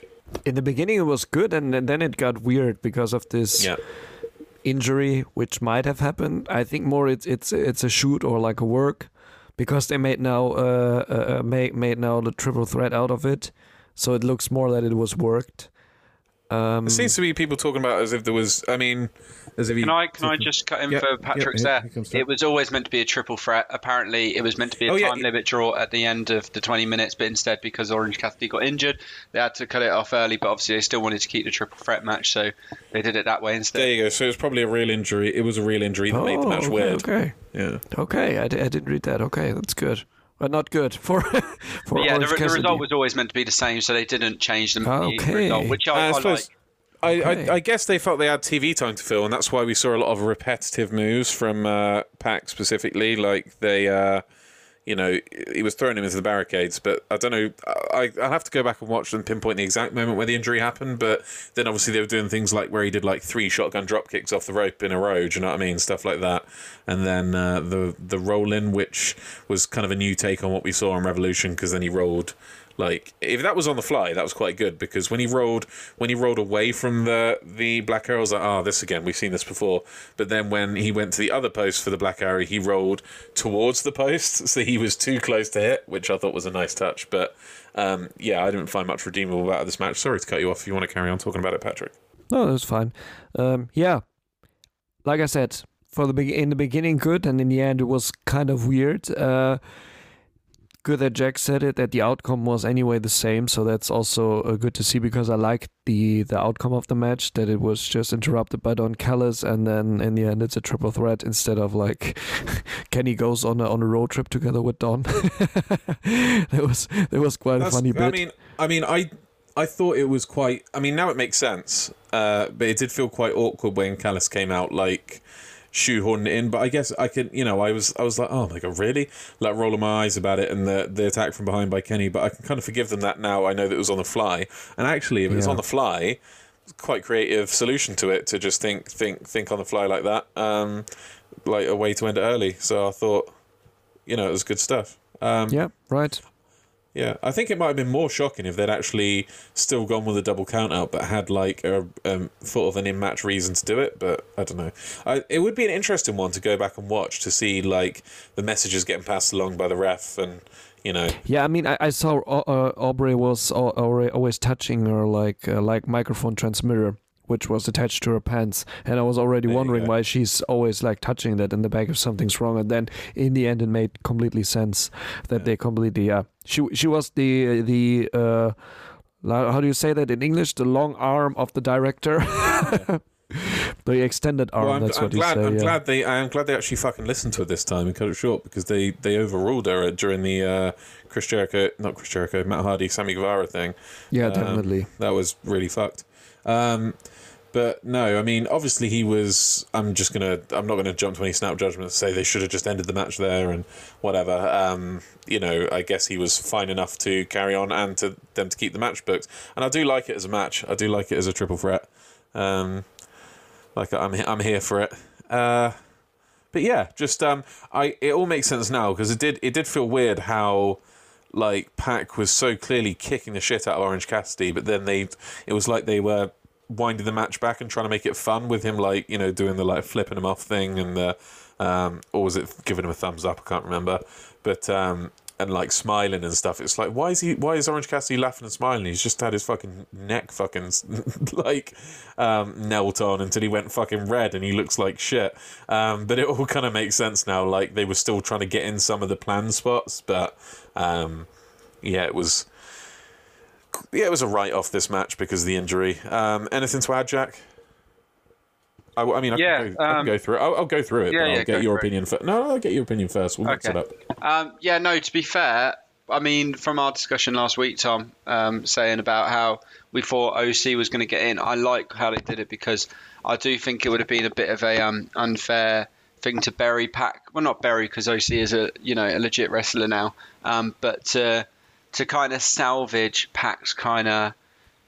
I don't want to use the word credibility. You know what I mean. Though. I think everyone listening will Yeah. know what I mean. The fact that if you put OC and Pac in a line of who is legit the better wrestler in terms of like technique and all that sort of thing, you'd put Pac ahead of Yeah. OC. And I think match one on one, you would expect Pac to win, if not the first match, at least a rematch or whatever. So I like the idea that you know they they wanted to shoehorn them both in to the main event. It's nice. I like it. It adds more kind of in my eyes, more buys because you know you'll you'll still have OC in the main event, so you'll still have them people, and you know Pac in there as well, who's also a draw. Um, the only other thing I want to say is, I and I believe, correct me if I'm wrong, first ever triple threat um, main event for AEW Yeah, or well, triple I mean- threat match in general. I don't No, think. no, no, no, no, no. They've had uh, Jimmy Havoc versus Joe Janela versus Darby Allin. Uh, Ah, okay, there you go. Yeah, but definitely, well, I'm looking forward to seeing this triple threat, especially as a main event, um, and just in general because we've not seen it for a while. Then, if that was the last time, um, and it's it's definitely a match that you know we don't see often. It's an, again another unique kind of match for a pay I think there was a women's one as well. Um, yeah, way back but, when. But it's a nice kind of unique match to throw out into a pay per view. Again, that they don't they won't overuse. You know what I mean? It's just like oh, let's have it. Main, I like it. It's cool. That's it for me. Rundown of the match though. At the beginning, Pac crushed up OC's glasses, and OC hit the beach break immediately, and we're like, "Oh, what's going to happen here?" Um, but uh, Pac obviously kicked out of that. Um, hit a tope with his hands in his pockets. This might have actually been when he got injured because it all felt weird after this. Um, he had a backup pair of his aviators that he put on. Um, OC threw Pac and started throwing back into because again, this is where the repetitive stuff is. He threw him into the barricade twice. Um, Pac started getting Aubrey's face at this point. It was the first of two times he did that. So I think, to be honest, that might have been a way of them relaying information. Um, the the getting all up in her face kind of thing. Um, Pac hits a front suplex on Orange Cassidy, and uh, then drives him into the railings twice. Again, a lot of repeat stuff going on. Kneels on his neck, which if he's got a neck injury, this is a bit risky. So, um, uh, and he's he's he, I mean his face is just red at this point. He is uh, he is strawberry Cassidy at this point. Um, Pac goes up to the top and hits a shotgun dropkick. Goes up to the other side, hits another shotgun dropkick, goes back and hits another shotgun dropkick. Obviously, fill in time on the show after that. Which, to be honest, considering the end got cut off of this show, they could they could they didn't have to do this, did they? Um, uh, then uh, OC rolled away from the Black Arrow, and then uh, Pac went to the other turnbuckle. Turnbuckle we spoke about this, but he rolled towards him and and in towards the turnbuckle to avoid the Black Arrow. Rally of moves from OC, and then a Liger bomb from again. Again, if this if he's injured at this point and and packs it and stuff like Liger bombs, you have to wonder what the fucking. I mean, I'm trying to think of the must. Like, I'm trying not to jump to conclusions, but that seems risky as fuck. Um, yeah, uh, and uh, this this was this this this w- I think this would have taken me out of the match regardless of, of what had happened in it. There were two breaks during this match, two commercial breaks, and it wasn't that long of a match. Like that completely took me out of it. And then You could uh, also tell when um, Excalibur said that there was a break, com- whether there was going to be Yeah, a break early in the match, he said, if it goes- if yeah. it, yeah, if it goes to another picture in picture, we'll stick right with the action or something like that on it. like I, I think this match was doomed from the get go with with two breaks and the fact that they go to the kind of slow down rest hold stuff during it. Anyway, speaking of which, Pac locks in a headlock um, during the break and a foot choke, standard standard commercial break stuff. Um, Pac starts taunting as OC finds his feet. Uh, and this is when Don comes out, distracts Pac, and Omega attacks him from behind with the belt. And Tony Schiavone awkwardly comes over, and we the awkwardness again now makes sense. Now we know it wasn't orig- the original plan. Comes over, explains he's just received word that it will be a triple threat. Um, because both men they didn't answer the count. Sorry, I should have mentioned that because that's the finish of the match. After uh, after Kenny attacked Pac, they couldn't answer the count, and Aubrey counted the ten. Yeah, said everything there was to say about it. It, it was unfortunate, but you know, the uh, the the end result is the same, which is a triple threat, a double or nothing, which we should all be very excited for because uh, I think it's going to be good.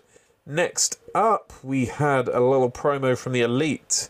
Uh, the Young Bucks say that they're going to face Varsity Blondes next week. They slip that in, call themselves Selfless Christian Men, and um, and Matt uh, challenges says they got unfinished business, and extends the offer for Mox and Kingston at Double or Nothing for the for the titles.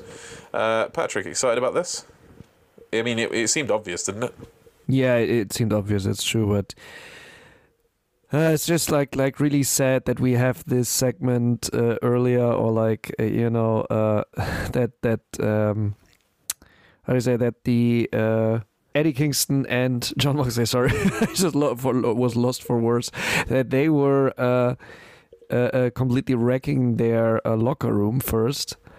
Instead of showing uh, Kazarian and and uh, NCD a little I- longer, yeah, I- that's, sorry, that's I what he said. Just earlier. just to build. No, no, no. It's okay. Just to build up to that reaction from the elite in the end that they're saying, "Oh, no, we're going to beat you up." They sh- would have done that anyway. You know, like they would have uh, challenged them anyway after that. They should have given instead of just, "Oh, now we have to go back quickly." They're just destroying everything. It's like they shouldn't they shouldn't have shown it and just uh, destroyed locker room. They're like, "Yeah, okay, that's just the handwriting of Mox and and Kingston."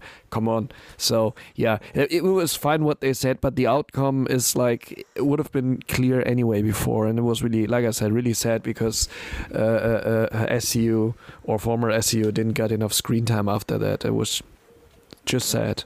Next up, we had. Oh, actually, before I go, before I into the next bit, uh, Varsity Blondes. That's the title match, isn't it? Next week, they're defending the title. Yeah, next week then. Yeah.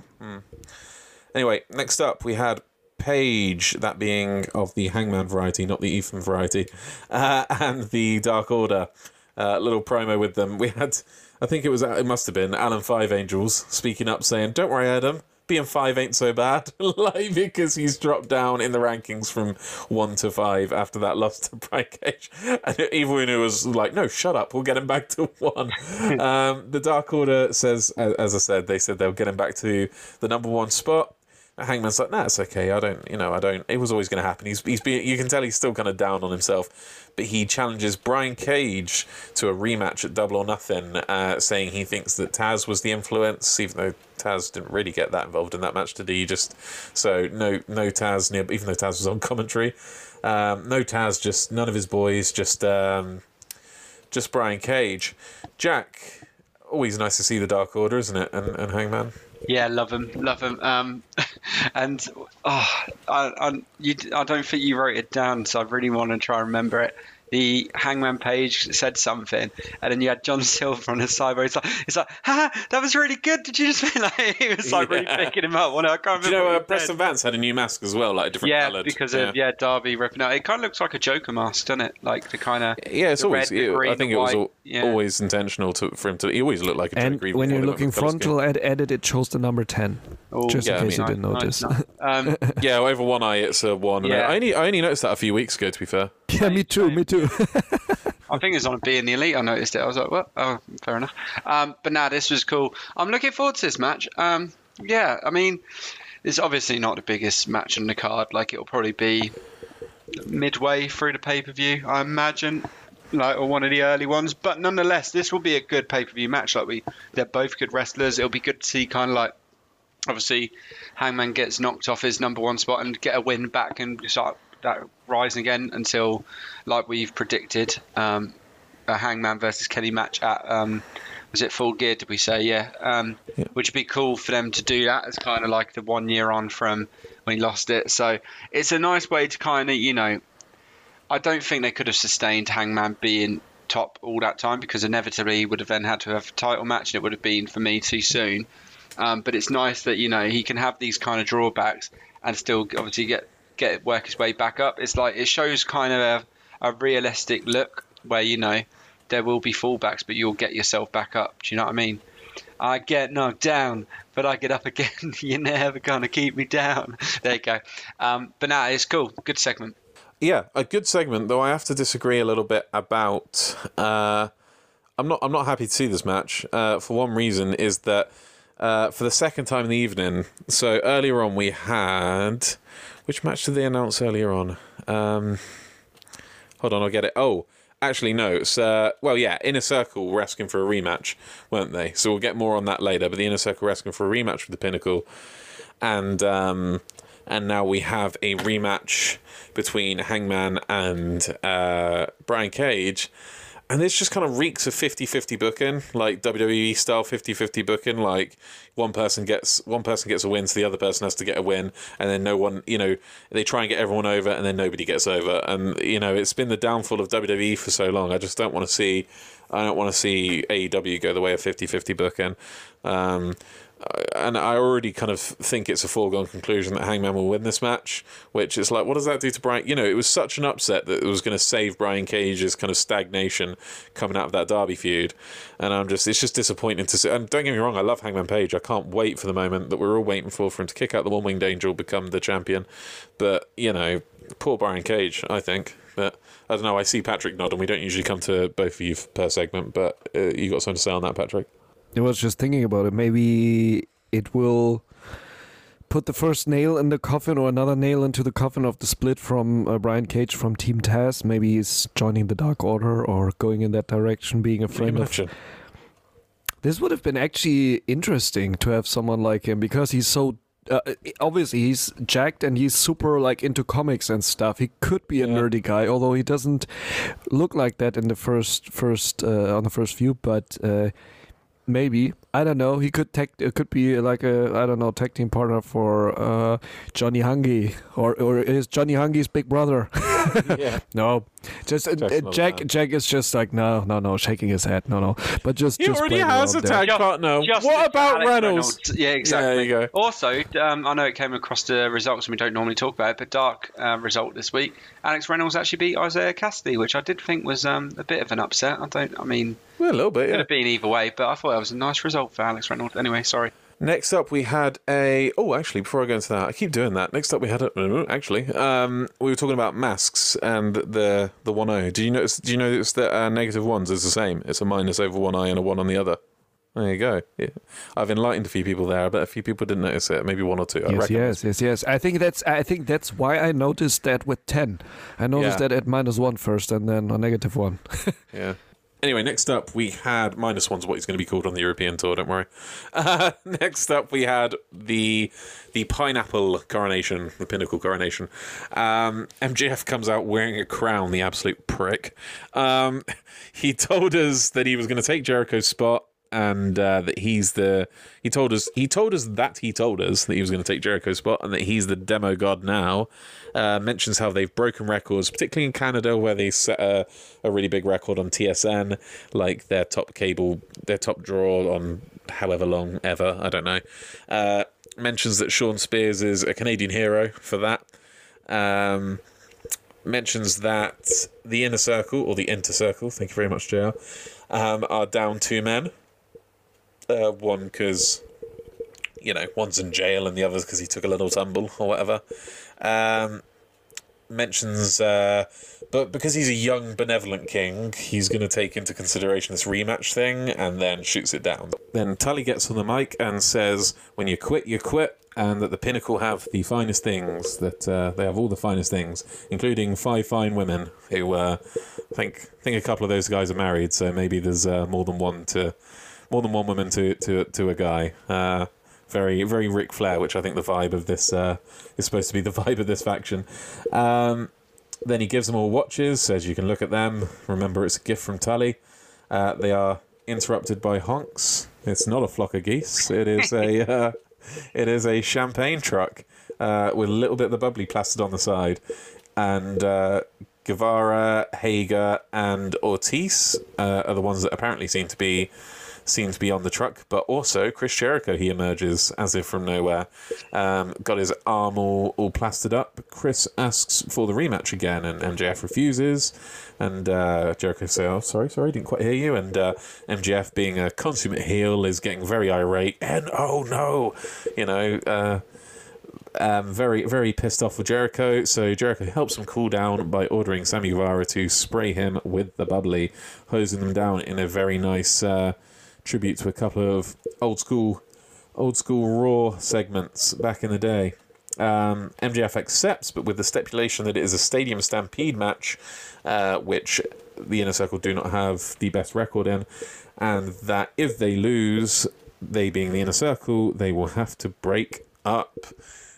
Patrick, I'll come to you because you have that old school wrestling knowledge. What was your uh, thoughts on this and of the little the little tribute to uh, Stone Cold Steve Austin in the beer truck and Kurt Angle in the milk truck?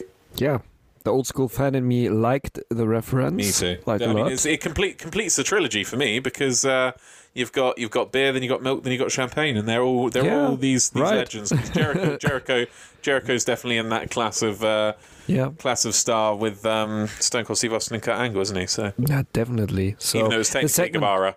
Yeah, but the, the segment was just the- you know you, you knew what the outcome of it was like it was typically typically built up so it was just it was fine it was nothing spectacular because what I have to criticize is the uh, uh, the bubbly truck I put it in quotation marks it's just a shitty trailer they put up and put some some signs on the side Eh, they should have put a little more effort into that. Maybe the idea came in a little late, but it look, just looked very like yeah, I, I could have done that myself, very DIY. Uh, when you compare it to the uh, Rolex watches or so, Tully Blanchard's hands hands out to everyone in the ring, just comparing it. But it's just me being uh, sissy about that. But uh, in the end, it was nice. The outcome of it, what they gave us, that uh, uh, MJF gave the option. Uh, um, if they want to have a rematch, they can have it in a stadium stampede match, and if they if the inner circle loses, they have to dissolve completely. That's very nice. I'm looking forward to that. They didn't say yes, they didn't say no yet, but we know that what the answer will be because it's obvious. To be honest, we were talking about um, the rematches and 50-50 booking. I think this one's in more doubt than the Hangman versus Cage match. I think Hangman will win that one for sure. As far as this one's concerned, there are there's it's either way they can make logic out of this because I mean people want to see more in a circle and it could be going for the 50-50 booking with the pinnacle, but also if they break up, I mean at some point they want Sammy Guevara especially to have a solo run, didn't they? They want um you know, uh, uh, yeah. So, so uh, like, like I mean, particularly Sammy Guevara, they want to see how the singles run, um, and maybe you know Santana Ortiz get back into, you know, challenging for the title and etc. etc. So I can I can definitely see them making waves out of a breakup. I don't want to see it though because I love the inner circle right now. They're great. They're one of my favorite parts of Dynamite. So, um, yeah, I hope I hope it doesn't happen. I will be rooting for them. Um, I do think they'll probably win, to be honest, because they lost the last Stadium Stampede match. But uh, I do think it's less. It's le- the the the uh, the result is more in doubt than the than the other rematch we talked about. Yeah, I completely oh. agree with that. Sorry, I completely agree Yeah. because having them dissolve uh, this would be weird because it's also it's a very good segment. Now also they uh, uh, turn face, but also letting the pinnacle like like uh, uh, lose directly, building them up at this like important stable with these good wrestlers, and then losing in their second real like big match that would have been also cra- uh, yeah I don't know. We'll see, but, but, But, that's they might they might I'm be relying to they then. might be relying on the fact that they won the first one to keep their momentum Yeah, and not not maybe. too much.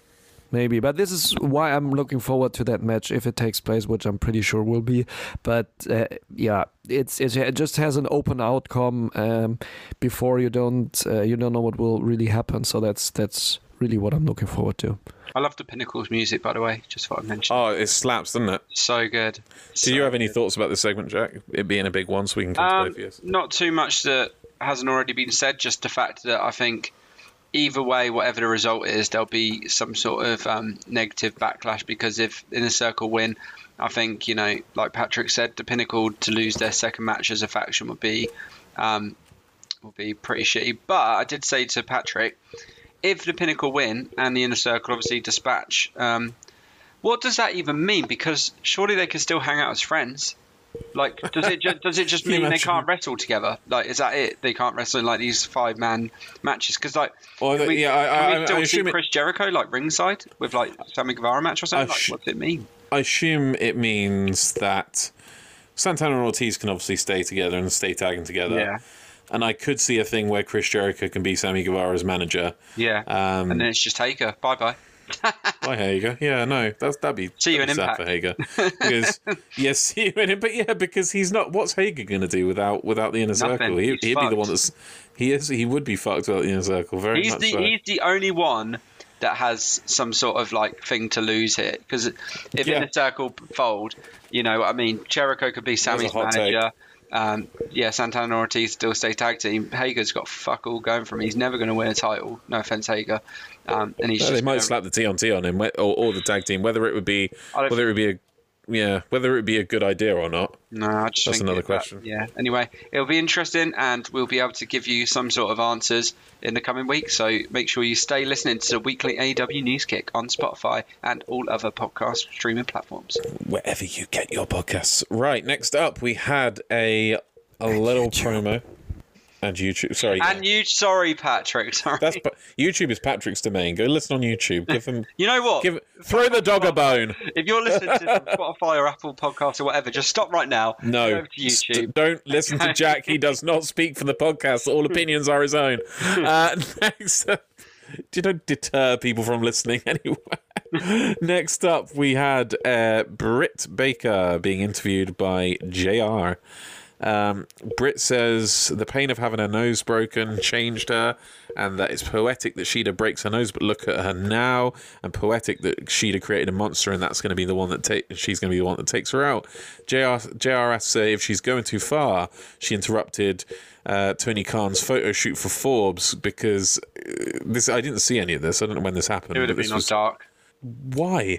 Um, sorry, Because they, they, uh, want to make you watch it. So if they show you this stuff that happened in dark, they'll be like, oh, I don't want to miss dark. But they forgot to t- tell us that that's where it happened because that not Yeah. no, not once did JR, JR say on dark during it was been so easy Mm. to do that. But um, yeah, uh, she interrupted the photo shoot because uh, I thought this was brilliant because she said this is a photo shoot for champions and by the time this by the time this article drops I will be the champion so I should be in it. Um, fucking brilliant comeback and. Uh, she says she'd have kept the division alive, but she was its life support, and the division won't need life support with her at the helm because she's going to reinvigorate it from the ground up, being awesome as she is. This was fire, I think. Sorry to put any ideas in your head before I come to you for comment, but Ja- I mean, I will come to you, Jack, even though I think it might be Patrick's turn, just because I know you, you're a fan. I'm Actually- a fan. Yeah, I'll let I'll let you I'll let you have your moment. Go on. This, this was this was awesome, and I I'm, I'm such I'm such a fanboy for Britt Baker. It's just, uh, but like DMD. the but she's just so good. Like, and I don't think. When was the last time we had a bad word to say about anything she did? Honestly, even when they briefly threw in the waiting room, like we we had some good That stuff was to bad. say about it. You know what I mean? Yeah, but yeah, but Brit was the standout. Exactly. The standout. But it, that was a terrible segment when they tried to bring the waiting room to Dynamite for one week, and they're like, "No, this is fucking terrible. um, this does not translate well to Dynamite." Exactly. Um, but. But the one good thing about it was Britt Baker like getting up on the couch, taking photos of the fight on her Honestly, phone and shit like that. She was she was the redeeming part of it, you know. Honestly, she was, and she she is the star. She is the star of the women's division. There's loads of them, but she is one of them. She is the one that's shining brightest at the moment. And um, God, please don't let her lose. Double nothing. I think I, I I want I want to. You you you're doing a giveaway on this show. I'm gonna I'm willing to put something on the line now. I'm so confident Britt Baker's winning that if she doesn't win, and you boys can decide now, I've got to do some sort of forfeit for, and it's got to be on the podcast for the the um, double nothing review. Uh, after we do the segment, I, I'm putting it out here now. You boys get a choice. What forfeit can I do? Because I'm that confident she's going to win. I'm willing to. Let's let's see. Let's see what you got. Dip your knob in chili sauce. Shot glass of chili sauce. I mean, camera. I don't know how that will see it. replicate well on the podcast. They will hear the screams. They're in the screen. It's not. Uh, it's, oh, sorry, are you suggesting that if this was a video podcast, I don't want to fucking see that. I meant off camera. Dip my dick in chili sauce. I mean, Tabasco. Let, us get let's throw some other options. Actually, let's throw. I, I you decide. You decide the forfeit. Dip your dick in chili sauce. Let's let's explore other options. Let's. you know what? Let's toothpaste. put it out to the people. Oh, dip my dick in toothpaste. Toothpaste. Deal. All right. Deal. Patrick, you've heard it here. If if Britt Baker does not win the women's title at Double Nothing, Jack will dip his dick in toothpaste. You can't really dip in Can we toothpaste. It's choose? bit- Can we choose the toothpaste, not just from like like children, like strawberry chocolate taste? No, needs to be the mintiest mint shit of all mintiest things that can be. So you're screaming You your know, dick you know off. what? You can, pick, you, I can, like- you can pick what toothpaste. Patrick, do- can, Nice. can we pick what toothpaste? like Patrick has experience with it. Like now I've comes- dipped my I dick have in many toothpaste. No, no, but I, but I'm always getting the ones which is the mintiest, like when you put them in the mouth, and I want him to put his dick into this shit because this is like when you brush your teeth for ten seconds, it feels like I don't know, you you've you've mouth washed for two hours or so. Patrick, I think you're getting too much enjoyment out of this. Now might be a good I time just to like remind good everybody. now, now might be a good time to remind everybody that this podcast is not officially endorsed by AEW. WA Uh, only by is, Colgate.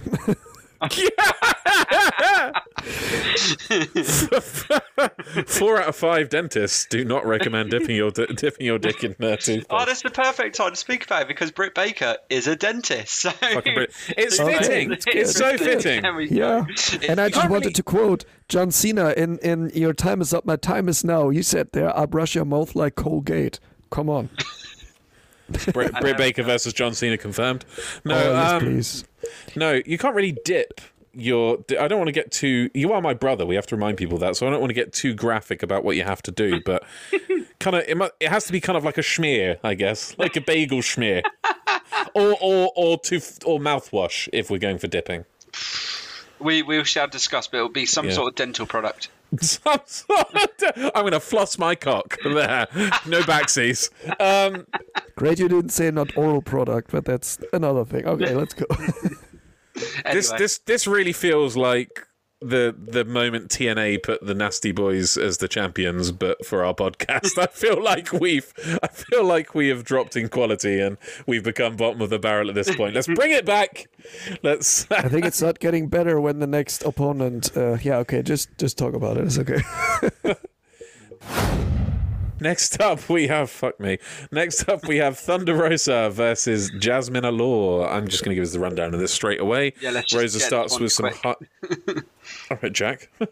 Rosa, because she starts with some hard strikes, chopping Allure in the corner, moves corners, gives her some more chops. Jazmin battles out briefly and gives Rosa an elbow, but Rosa, sh- I've written shits her down, shuts her down. she she's really trying to get some heat here. Um, she hits a scoop slam on her and then a running senton, um, but she releases the pin. She's not done with her yet. Gets her up for a shoulder breaker, followed by I think it's called the Fire Thunder Driver. Is it? Um, yeah, squash match. But uh, thoughts, Patrick, if any? No, just a squash match. I have to say, Jazmin Allure is a real weird name. Not going back to the pornography again, but this sounds like a porn actress name. Nah. Sorry, sorry. It's really like that. It was the first thing when I saw. I was like, who did choose that name? That sounds so wrong. Or is it just me? Maybe it's just me. But the match was just. It was short. It was. It was a squash match to say, hey, Thunder Rosa is still here. So yeah.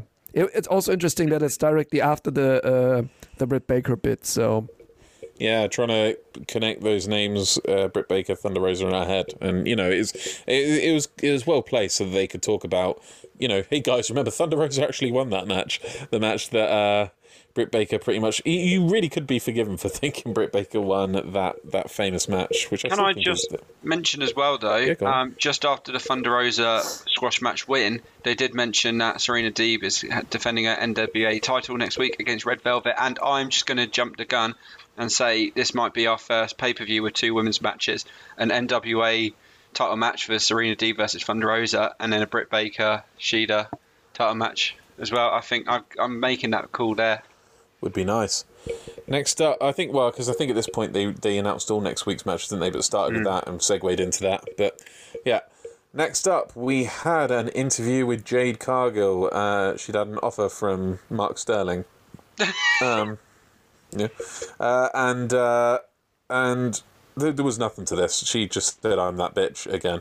Um, no, no one, no one. We don't need to come to anyone about this. You just, I mean, if you've been listening to this podcast a while, you know this is this. Why, why, why, why? why even bother? Why even bother interviewing? Literally, that's what she said. She said like. She just said like I'm considering my options, but you got to remember I'm that bit. That was it. No, no, no. It. It, it was um, didn't wasn't it Tony Schiavone said something about um, looking after your business, and she's like, I don't let, have anyone look after my business. I Is it look after because my I'm- business because, because I'm, I'm that bitch. Yeah, it was one sentence, one short sentence. It. I just do you, do you taking up airtime, man. Next up, we had well, uh, this is a long enough segment in itself to actually count as a separate segment to the actual the actual match. But we had a artsy kind of cinematic interview with Darby Allin driving back to Seattle. He says he uh, hasn't got time. The interviewer asks him about uh, about being thrown downstairs, says he hasn't got time to talk about that incident. Um, and he goes into like an old shithole he used to hang out in and kind of cuts a promo on Miro. Says Miro's been talking a big game essentially since he's been there. Um, but he's just been like dicking around essentially. One one week he's doing video games, the next blah blah blah. Says he knows exactly who he is, Darby does, but uh, does does uh, he knows who Darby Allin is, but does Miro know who Miro is? Uh, he said, uh, and I quote, "Look at me, you generic son of a bitch," which was uh, quite funny. Um, Darby Allin says Miro will have to admit that he's one of the toughest he's ever been in the ring with. Um, yeah, he said one minute you're playing video games, next you're the best man. That was it. I couldn't remember a minute ago. Um, yeah, as this was kind of a segment in its own right, um, shall we come to Patrick? What do you think about what do you think about this little this little emo prelude we had before the before the main event? Darby Allin quality as always, I would say. Like when it comes to these bits, yeah, completely opposite of his matches. Really, really great. Really uh, well put on point. Love Say what you really feel, Patrick. Cinematography is always is always quite good in this uh, this segments. I like That's like, your, because that's your favorite kind of ography, cinematography. yeah. Your second, favorite. Oh, that's what I No, meant. my- Sorry. my first That's favorite your- is another one. That's what I meant. It's your second favorite kind of ography. First one is, of course, autography. I love, Oh, I course, love birds. So Isn't that ornithology? yeah, maybe that's the means- gag. That's the gag. because I don't know how to how to pronounce that properly. Now, coming back to the serious business, it's good. Keep on going. It is good. I Let's you, keep on going. Main event, we had Darby versus Miro. We're all going to talk about this, so I'm going to give us a rundown of what happened first. Um, first off, the fun, first thing that I've got to talk about is when Miro's coming out and Justin Roberts goes, introducing, and then the fireworks, and then he continues, goes, the challenger, like he just stopped for all the fireworks and then carried on. Um, Miro's already wearing TNT trunks, very cocky. Um, like red and gold, uh, emblazoned with the whole TNT logo. Um, Darby comes out. He's got horizontal face paint on today rather than his vertical uh, stuff. Uh, Miro attacks him as he's getting in the ring. Uh, Miro's screaming at the ref to ring the bell. Uh, pulls him outside. He's beating him down outside. Says into the camera, "Am I underwhelming?" Um, because is that someone something someone said to him? Was that something Darby said or? Um, people online. I don't know. I can't remember. Um, Miro, Miro's just throwing him around into the crowd, back over into the onto the floor. Absolute destruction. We get a shot of all ego Ethan Page and Scorpio Sky in the rafters, just looking on, laughing. Uh, Darby tells the ref to ring the bell. Um, Miro hits a thrust, thrust kick on him immediately, like a finisher, um, but Darby kicks out of it out of the pin that follows, I should say. Uh, Miro thinks he's won though, and he's celebrating. Didn't realise that Darby kicked out. Darby's shotgun drop kicks him, goes for the stunner, but Miro blocks. But then this is outside the ring now. Sorry, uh, but then Darby slides down his back and pushes him into the post. Darby gets back in the ring and hits the tope out uh, outside, and then goes for the coffin drop uh, off the turnbuckle to the outside, but Miro catches him and hits the German suplex, I believe. Miro then pulls him into the ring and pins. Miro pulls him back into the ring and pins him, but Darby kicks out again. Uh, Sting is attacked by who? Well, obviously by Ethan Page and Scorpio Sky, who scarper off. They run away. Um, up up to the Titantron, I believe. Darby pulls himself to his feet uh, and starts landing some strikes on Miro, including a few headbutts. I believe this was in the uh, in the ad break.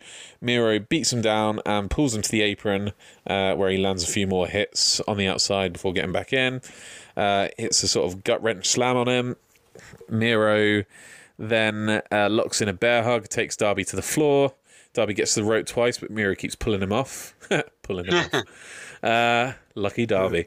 Um, a little fight back with Darby reversing it into a sleeper hold, uh, but uh, yeah, it it doesn't go anywhere. But then he locks the sleeper hold in again on the outside. Miro tries to take the belt. He's like, "Give it to me, give it to me." Uh, he powers out, pushes Darby back through the ropes, and starts working the shoulder um, his injured shoulder, gets Darby up for a sort of scoop slam, but ends up just gracefully tossing him across the ring. Darby looks at Sting. This was quite emotional, and they give each other a fish, bu- fish bump. God, I've ruined the emotion there, haven't I?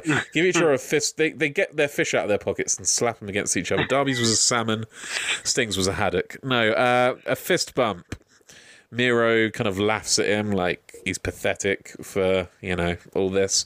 Um, goes to take him out, but Darby reverses and gives him two stunners.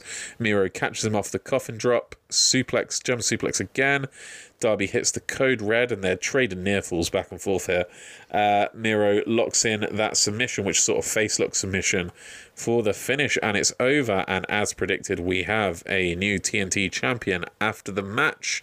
Uh, Ethan and Scorp returned to beat down Sting, but the Dark Order chased them off.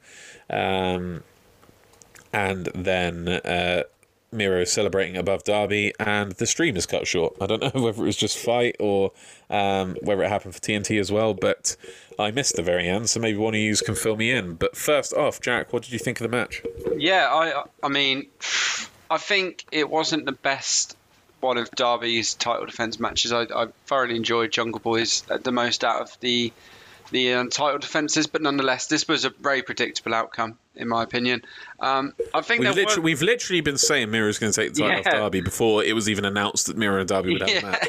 And everyone was, weren't they? But um, but I, I, do think, you know, fair play to him. There were moments where Darby looked quite impressive, but it just it's been a very uninspiring title reign for Darby, and I hope he does recover for this and becomes the wrestler that you know that we loved what what we loved about him before he was TNT champ. But the match was good. I mean, Miro looked impressive, scary bloke. Um, looking forward to seeing his title reign, to be fair, and seeing you know who can challenge him. Um, who can stop the path of Miro? Yeah, uh, I like I mean, this was the perfect um, combination for Darby to look like a ragdoll, wasn't it? The amount of times he just looked like he was there was no sort of even control over his body, being flung everywhere. But no, the right outcome. Um, I think definitely not the best match of the night. It, it was what it was. I mean.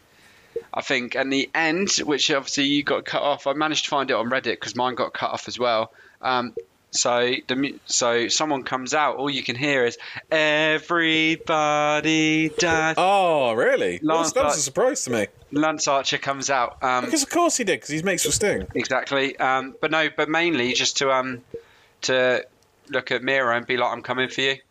So it. that could be double or nothing. First title defense for Miro, uh, Lance Archer. What do you reckon of that? I I love Two it. Two big um, men slapping two, meat. Two, two big meaty men slapping meat. Yeah, I, I, I do think the double or nothing card's starting to look a bit. I don't know. I, some of the matches are looking very predictable. That's the thing. Like, mm. and like I, I, it, that's not necessarily a bad thing. I mean, it's it's very hard to put together a an um, a completely unpredictable card, but AEW seem to often. Do you know what I mean? And yeah. I, I understand you can't really put on an unpredictable match for a first defense, but um, yeah. Uh, I want to come to Patrick. What were your thoughts on this match? Can we have a brief moment of silence, please, for this uh, title loss from Darby?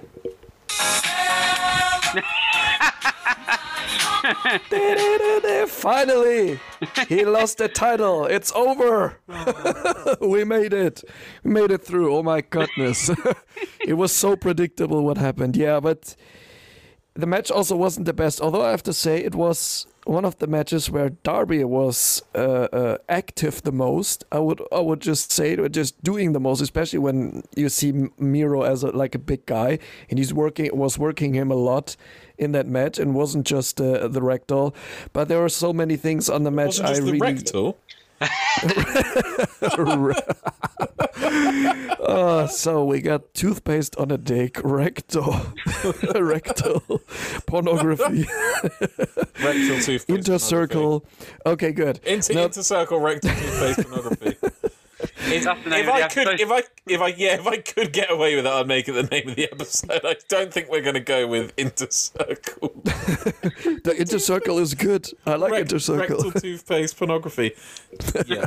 Um, no, but there were there were some kind of things which I really didn't like. The first thing was in in the beginning they like uh, I really don't like that when they're like before the match even starts like he gets squashed around and then stands up and then It's the logical thing to do, though, in this situation. Yeah. Because Miro is being pushed as so aggressive. If he's Yeah. gonna, if he's gonna beat the shit out of his friend Kip Sabian before Kip Sabian's even hardly got two words in, what do you think he's going to do to Darby Allin in the match? No, he's not waiting for the bell. It does make Yeah, sense. just just wait for the bell so you can win the match. Although, like in, in the end, if you did, Patrick but you know wants Miro be respectful. yeah right. But that, that's, not not not, the biggest point like, I had about this. The biggest point about this rectal thing around I had a problem I had was what are you Rec- trying to say? doll, ragdoll, not rectal, Ragdoll. Ragdoll. Ragdoll. I only just got it. I literally hear rectal this entire time. Jesus Christ. Okay. Yeah, a- anyway, um, the biggest problem I had about this throwing around, tossing around, is uh, that Sting was just standing there and looking at it like like a statue, or just observing it. And most of the match also, he just he's just there, standing, doing nothing, just being attacked, and then maybe counter-attacking after the match the two guys. But in the end, he just didn't do anything, just for a little fist bump. Uh, and it's just like I, I don't know. I just don't get it. Uh, It's it's really sad. They could have made I like else. I like it, that so. fish bump. Uh, fish. Why do I keep saying fish bump? because you also hear rectal instead of rectal. So uh, Rectal fish bump. Um, that's our episode name.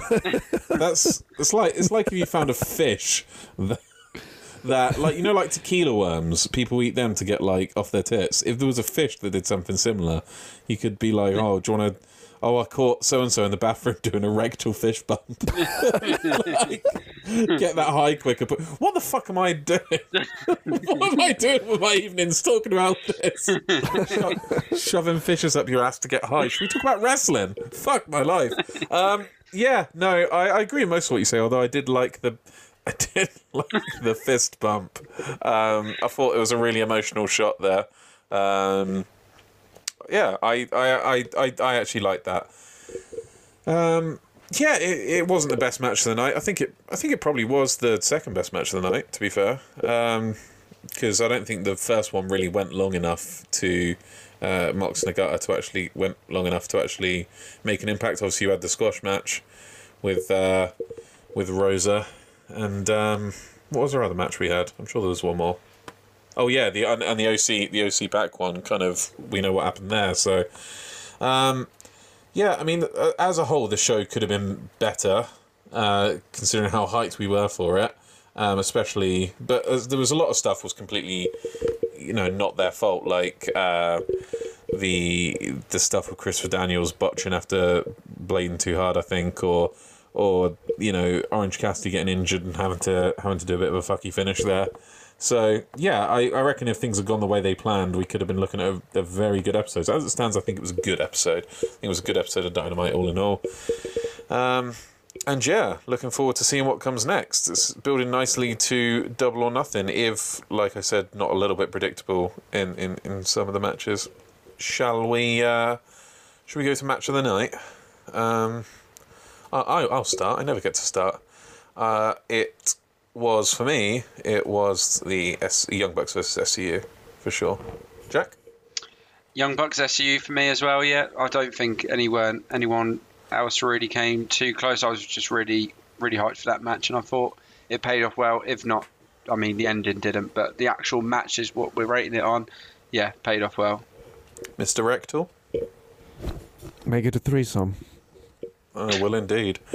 Um, yeah, yeah, no, hundred percent best match of the night. I don't think I don't think many people would would dispute that. To be honest, uh, that also brings us to a couple of extra awards. Seeing as Patrick didn't, I'll tell you what, you can go first this this time, Patrick. You didn't uh, award it during during the show itself, so why don't you tell us what your heel moment of the week is? Yeah, I, I think also I like it better in the end always. So this is why You like it better. You like it in the end. I like it in the end. You like it. Use Oh some my God. toothpaste or no, I think the fish is fine in, in the end. Just fine. if it's not like a carp or so, if it's a goldfish, that's fine. You got to work up to a carp. I go for a swordfish.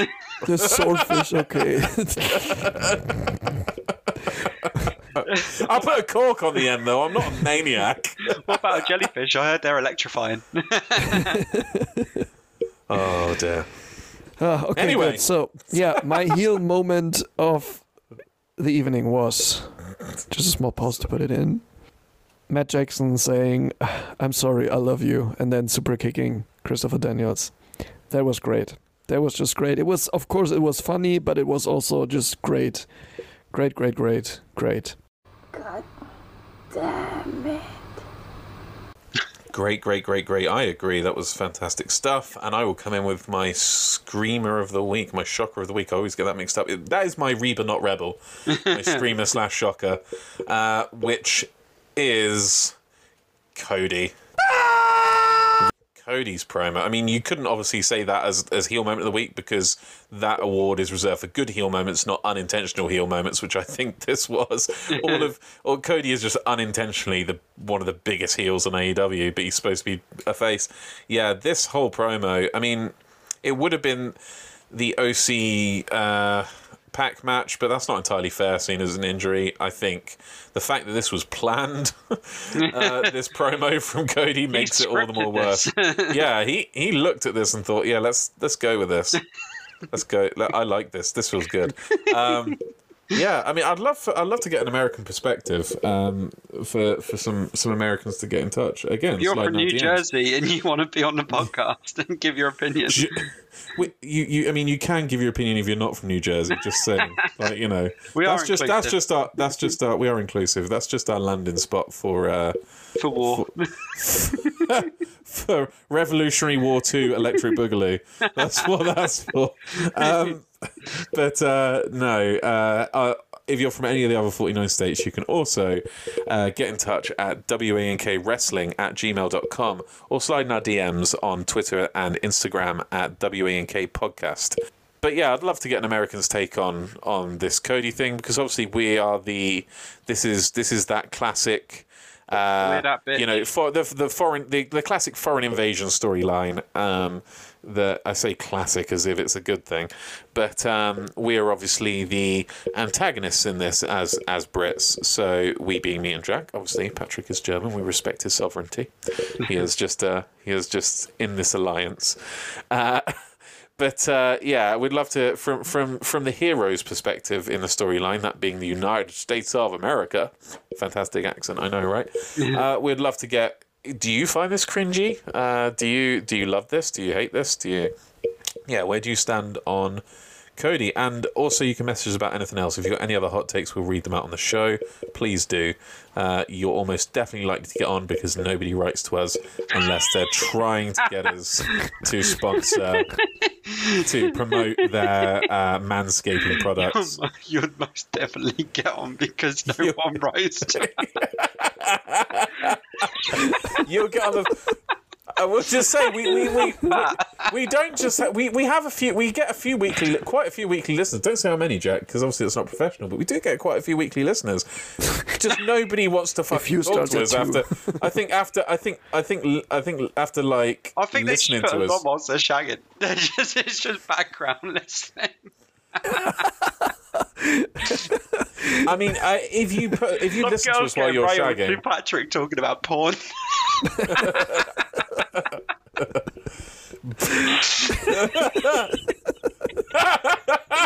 Pausing it. This is a we had to pause there because uh, things got a little bit out of hand. We needed to uh, we needed That's what she disciplining. Said. Sometimes we that is not that is not the speak of of someone who has been successfully disciplined. Patrick, you need to behave, behave, sir. Um, yeah, I think we've given all our ratings out. So on to.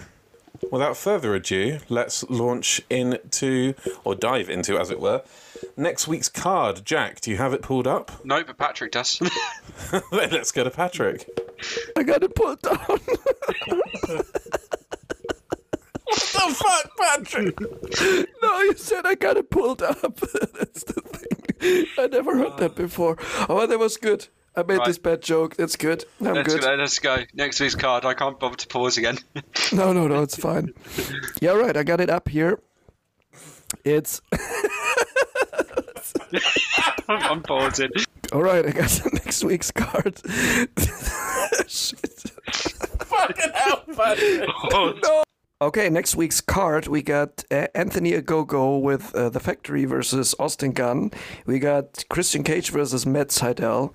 We got another AEW World Tag Team title match, uh, Young Bucks versus the Varsity Blondes, and we got an NWA Women's title match. After a very long while, we're gonna see Serena Deeb again, uh, Deeb again. This time against Red Velvet. Very nice, very nice. Will be very good to see that on the card again. The NWA ti- Women's title being defended. Should we come to Jack first? What match you're looking forward to the most? I'm going to be brutally honest. Shit card. Um, Serena Deeb versus Red Velvet's my most typed there. Yeah, agreed. That's my the one I'm excited about the most as well. Patrick, how about you? Yeah, me too. Me too. I, I really like like uh, coming back to also just a quick uh, to the AEW uh, World Tag Team Title match that the Young Bucks mentioned uh, also about Brian Pillman. Oh, you want to have a title like your daddy? You're no, not, never gonna get a title like your daddy, which is nice. I hope we're gonna talk about that in the uh, less important shows bit, but just looking forward to it if they will if they will mention it again next week. Very good, very good. Well, speaking of less important shows, I think it's around that time. Hit it! Less important shows. So, couple of couple of news stories this week. No real kind of big events that I can think of from other shows, other than ones they've got coming up. But we had uh, the news that Zelina Vega looks like she's re-signed with WWE shortly after being fired. That's just come out today. Um, what's the deal with that, Patrick? I really don't know. It also got, uh, as like a little uh, surprise to me because it also looked like she was really done with WWE and didn't want to be in there anymore. Maybe also because of the treatment of uh, what was his name again? Aleister Black. I almost forgot. I wanted to say Tommy End. it came uh, quicker to my mind because we haven't seen Aleister Black in a very long while. Uh, but yeah, good for her. I'd say. Maybe she finds a good spot in NXT for herself. Also, I don't know. Would be Would nice. be nice to build her Yeah. because she was always Andrade's kind of escort for uh, valet for uh, for a lot of the NXT runs. It'd be nice to start from the bottom, build up in our own right. Um, I will say they do have track record with this. What's what's um little English guy's name? Drake, Drake Maverick. Um, they did the same with him, didn't they? They let him go, and uh, then like signed him back like a couple of weeks later. It's just very odd. Um, but yeah, that was the time that EC3. Did you, do you remember that? Do you, do you remember that? Um, so uh, FTR obviously got released, and um, Drake Maverick, and EC3 got released as well, and he put together a YouTube video like promoting a faction of the four of them. And then, like a week after he put this out there, FTR signed for AEW and um, Maverick went back to WWE. It's like, did you just make a promo for a faction with three guys whom you didn't ask to be in your faction? It was so weird. Or maybe it was just a good advertisement for them on the market. Like we're the hottest free agents right now. Maybe, maybe. Um, speaking of less important shows, although it actually has implications for AEW and Dynamite also. Um, did you guys see the stipulation for uh, uh, a match Thunder Rosa has coming up on on NWA? No, no, I didn't. So I think it's like a number one conti- contenders match or something for the for the title, for the NWA title, but women's title. But Thunder Rosa's I can't remember who she's facing. I really should have looked that up. Um, but essentially, if Thunder Rosa loses that match, she's not allowed to wrestle for any company other than NWA, which would obviously have big implications for her appearing on Dynamite. She's not losing. Okay, that's really interesting. We will see, though. Imagine if she does. It, it's definitely going to draw some viewers there. That But just Uh, imagine that uh, maybe Britt Baker is showing up then at NWA one day. oh, can you imagine? This would be nice. Yeah. Uh, and one more thing to talk about in less important shows is uh, Patrick alluded to it earlier. It is Dark Side of the Ring premiered. Me and Jack haven't seen it yet because I'm waiting till Jack's home from Birmingham. My brother, we're going to snuggle up under a blanket and binge the show. uh, but uh, I mean, just give us a quick. A quick little review of it, of the season three premiere. Has it, has it been both episodes now? Because I know it's a two-parter. Yeah, yeah, two episodes is one was a double feature for the beginning. Um, yeah, they covered that story very, uh, like like as always, very detailed. Like from a lot of uh, viewpoints, you have the typical uh, people in there giving their opinions, like uh, Jim Cornette, but also like even a lot of AEW people now. Which are there, of course, including Brian Pillman Jr.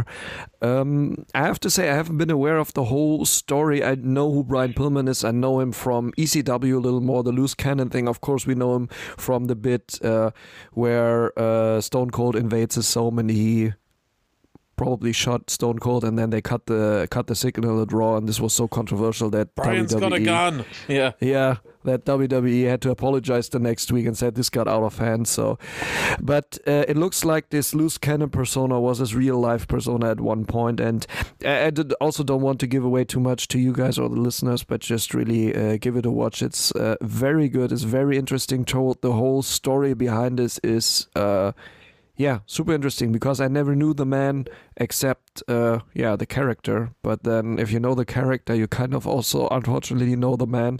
And then it's even more interesting now to see um Brian Pillman in a wrestling ring, not only in AEW. AEW is a great step for him, but just I think he started in 2017 or so, so not a long time ago. And uh, yeah, it's it's it's a very interesting story, and I'm already looking forward to the next uh, episode, which will air uh, tonight, which is like That's on Nick Gage, watch on Friday. Yeah, that's Nick Gage. That's also Oh, so uh, yeah, for that. so much The looking King. forward to it. Speaking of which, while we're in less important shows, I watched um, the Two Cup Stuffed GCW pay per view from years ago in Chicago. It was the same weekend as All Out, so they had a load of All Out fans there. Dude, it's fucking nuts. Go watch it on my fight. In the main event, it's got Nick Gage versus Effy, you know, who does the big gay brunch every year. Um, he's a Yeah, yeah. gay gay wrestler. Um, Yeah. very very part of, much part of his persona wears the uh, fish fishnets and uh, has daddy on his trunks. But oh, this match was so good, man. Um, it didn't kind of rely on kind of uh, like def. I mean, it was it had like all the you know the light tubes and the panes of glass, but it didn't rely on the violence. It had an emotional, you know, thing to it. It's, it's probably the first time I've seen by the end of it over fifty percent of people were chanting for Effy, which um, you know, in a match with Nick Gage in, I've never seen that before uh, or since really. Um, and uh, yeah, there's also a crazy, a crazy. I mean, some of the people on this card because this was back in 2019, right? So it had um, Tom Lawlor's on the card, Ethan Page is on the card, I believe. Yep. Uh, Homicide, Gangrel versus Orange Cassidy. Um, yeah, right. That's that's Uh, interesting. Yeah. Nick Gage and Effy, obviously. Um, Laredo Kid's there um, in an incredible lucha match. Um, and then there's an eight man kind of ladder match uh, that's got it's got Logan Stunt in, which is Margo, Marko Stunt's brother. He is equally tiny. Um, and uh, yeah, just just a lot of big stuff. Alex Zayne's in it, who's just signed for WWE. Should be appearing on NXT soon under a different name. Just a lot, a, a big, big, big card. Um, so I definitely recommend going and watching that. And it's yeah, I the whole the whole event was just is just awesome. G- GCW really or no or knew because I didn't really rate Ashes to Ashes they had recently, but they at least definitely knew when they had crowds how to put on uh, a, a wicked show. So yeah, go watch that. But um, to bring us back on point, yeah, uh, did they uh, did they talk about the Brian's got a gun incident at all, or Yeah, completely. They sh- they showed the footage of, of it also. Like they're showing footage. But that's that's interesting because that's w, be WWE owned footage, wouldn't it? So they would obviously have Yeah, to get permission. I think they, they like it was also in the uh, uh, in the previous seasons they bought the rights to it definitely. There's also AEW material on it, so they, they must buy the rights. That's very interesting. That there's a show out there point, that so- it's very interesting that there's a show out there that features WWE. I mean, obviously we've had an AEW wrestler appear on uh, a WWE network podcast, uh, but it, it is still very interesting to me that there's a show out there that has footage from both. Do you know what I mean? Which they Yeah, probably have on this one. Yeah. But the the other thing is what what I'm not sure about. It might be that they are allowed to show these footages because that's the European right that you can air like 15 minutes, uh, 15 15 seconds of of material of these bits or these 15 second bits of it and uh, without having like to have a copyright for it or so. But they want to broadcast it in America as well, where it might be different rules. Yeah, they? I don't know. I don't know how it, how it's done there. So probably maybe different. I don't know. But yeah, no. Um. Also, one last question I wanted to ask: Do they speak to uh like Arn Anderson, people in the Four Horsemen, um, about him because he was in the Four Horsemen, obviously, wasn't he? Um. Do you remember, or maybe not so much? No, they're not. No, no, they don't. no, they I don't, don't focus on that. that. in in uh, WCW, No. he was. What, what was the iteration? Oh, it was Ric Flair, Arn Anderson, him, and Chris Benoit. So another another Dark Side of the Ring focus uh, there. But uh, Or yeah. maybe they did. Now that you're t- now that you're talking about it, I'm just ah. It was last week when I watched it. I, of course, I remember Jr. I remember uh, Steve Austin on it. Yeah, but I, I don't. No, I don't remember him. Yeah. I might, Well, might have been there in the beginning. Anyway, We'll- you'll see we- it. we'll have to watch and find out. Jack, you are home soon, aren't you? So we will be Yes, binge watching some end- Dark end Side of of the the Ring on Channel 4 OD or whatever it's called now. Right, that just about brings us to the end of our show. It We've made it through.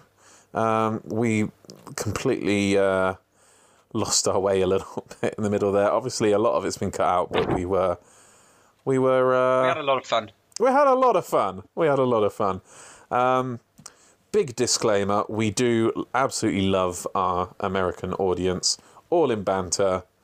Although we are 100% uh, uh, serious about our little invasion, We're which which will be which will be giving someone in New Jersey an Anthony Ogogo shirt. So hit us hit us up. Or or I tell you what, to make it more inclusive, if you're not from New Jersey, if you could drive to New Jersey and take a picture of yourself by the sign, equally good. Equally good. No photoshops, we will know. We will know. Well, Or, or if you do Photoshop, the most creative wins. If we don't get anyone from New Jersey, but we will because they're 25% of our listenership for some wild reason. Um, yeah. Uh, well, good. Uh, it's a it's a it's a goodbye from us until next week to uh, to all our, all our uh, English listenership, our American listenership, our New Jerseyan listenership, our one Spanish guy or girl represent. Uh, and yeah, we will. Uh, we see you next time. Any anything to add, guys? not from me. Nope. no. No. Everything's No. good. Only only me that cares about saying goodbye to. Uh, Yeah, goodbye to yeah, yeah, right. I, I don't care. Actually, You are- actually, You're hold so thought. abrasive. You you said goodbye to all them. I want to say goodbye to some people as well. So give me two seconds whilst. Don't say Iceland because they're pe- they're all people we know. I want to say goodbye to my United States friends, my United Kingdom friends, my homies, my Iceland friends. I'm here for you. Um, Germans, love I'm you. here. My I'm French, also here. My French, wee wee, love you, love you. We Canadians, got people listening in France. yeah. Canadians, you're Nice. my guys. You represent them with Shawn Spears. We love to see it. My Turkish fans, love you. And güle. that one Spanish listener, you are my favourite. Uh, so, how many countries are people listening from now? Uh, three, four, five, six, seven, eight. WNK broadcasting only because people have chosen to listen in eight countries. What- We're going worldwide, baby. Titus worldwide. I can I can tell you I can tell you which countries we are not listened in because I always like when when we play uh, music in it and we get a copyright uh, infringement from from from YouTube that it's banned in some countries so people are not listening in people are not listening in Iran Cuba Syria and North Korea such a loss Well, especially North Korea audience We really want to reach. yeah North Korea has the biggest audience if you know you know North Korea, that's someone who could help us with our invasion, so it's really sad we're not being broadcast there. That's the leverage we need. May- it, it must might be just the government who can hear us if they're not using 20% or 30% of their internet capacity again for porn. But just to be ending on porn again. I think one. I, I think it's unfair to North Korea that we focus that that, that became a, a talking point that they're using twenty or thirty percent of their internet usage for porn. Because every country uses twenty or thirty percent of their inter- more so in Germany, I should imagine. Patrick live well, you don't live there, you used to, and I use a VPN, so Yeah, it's still in VPN to Germany. Germany. So, so you still you still show up as Germany, so you probably skew the numbers quite a bit. Oh. All right, yeah. Uh, with uh, with that, we shall say goodbye and leave you with a few outtakes from the show. See you next week. Did you say to him, "Fuck your mother"? Yeah, and then I remembered it. Then I remembered it's my mother too. I don't. blowing someone backstage. I'm saying it. Are you higher than me? Uh, yeah, yeah, yeah, yeah, yeah, yeah.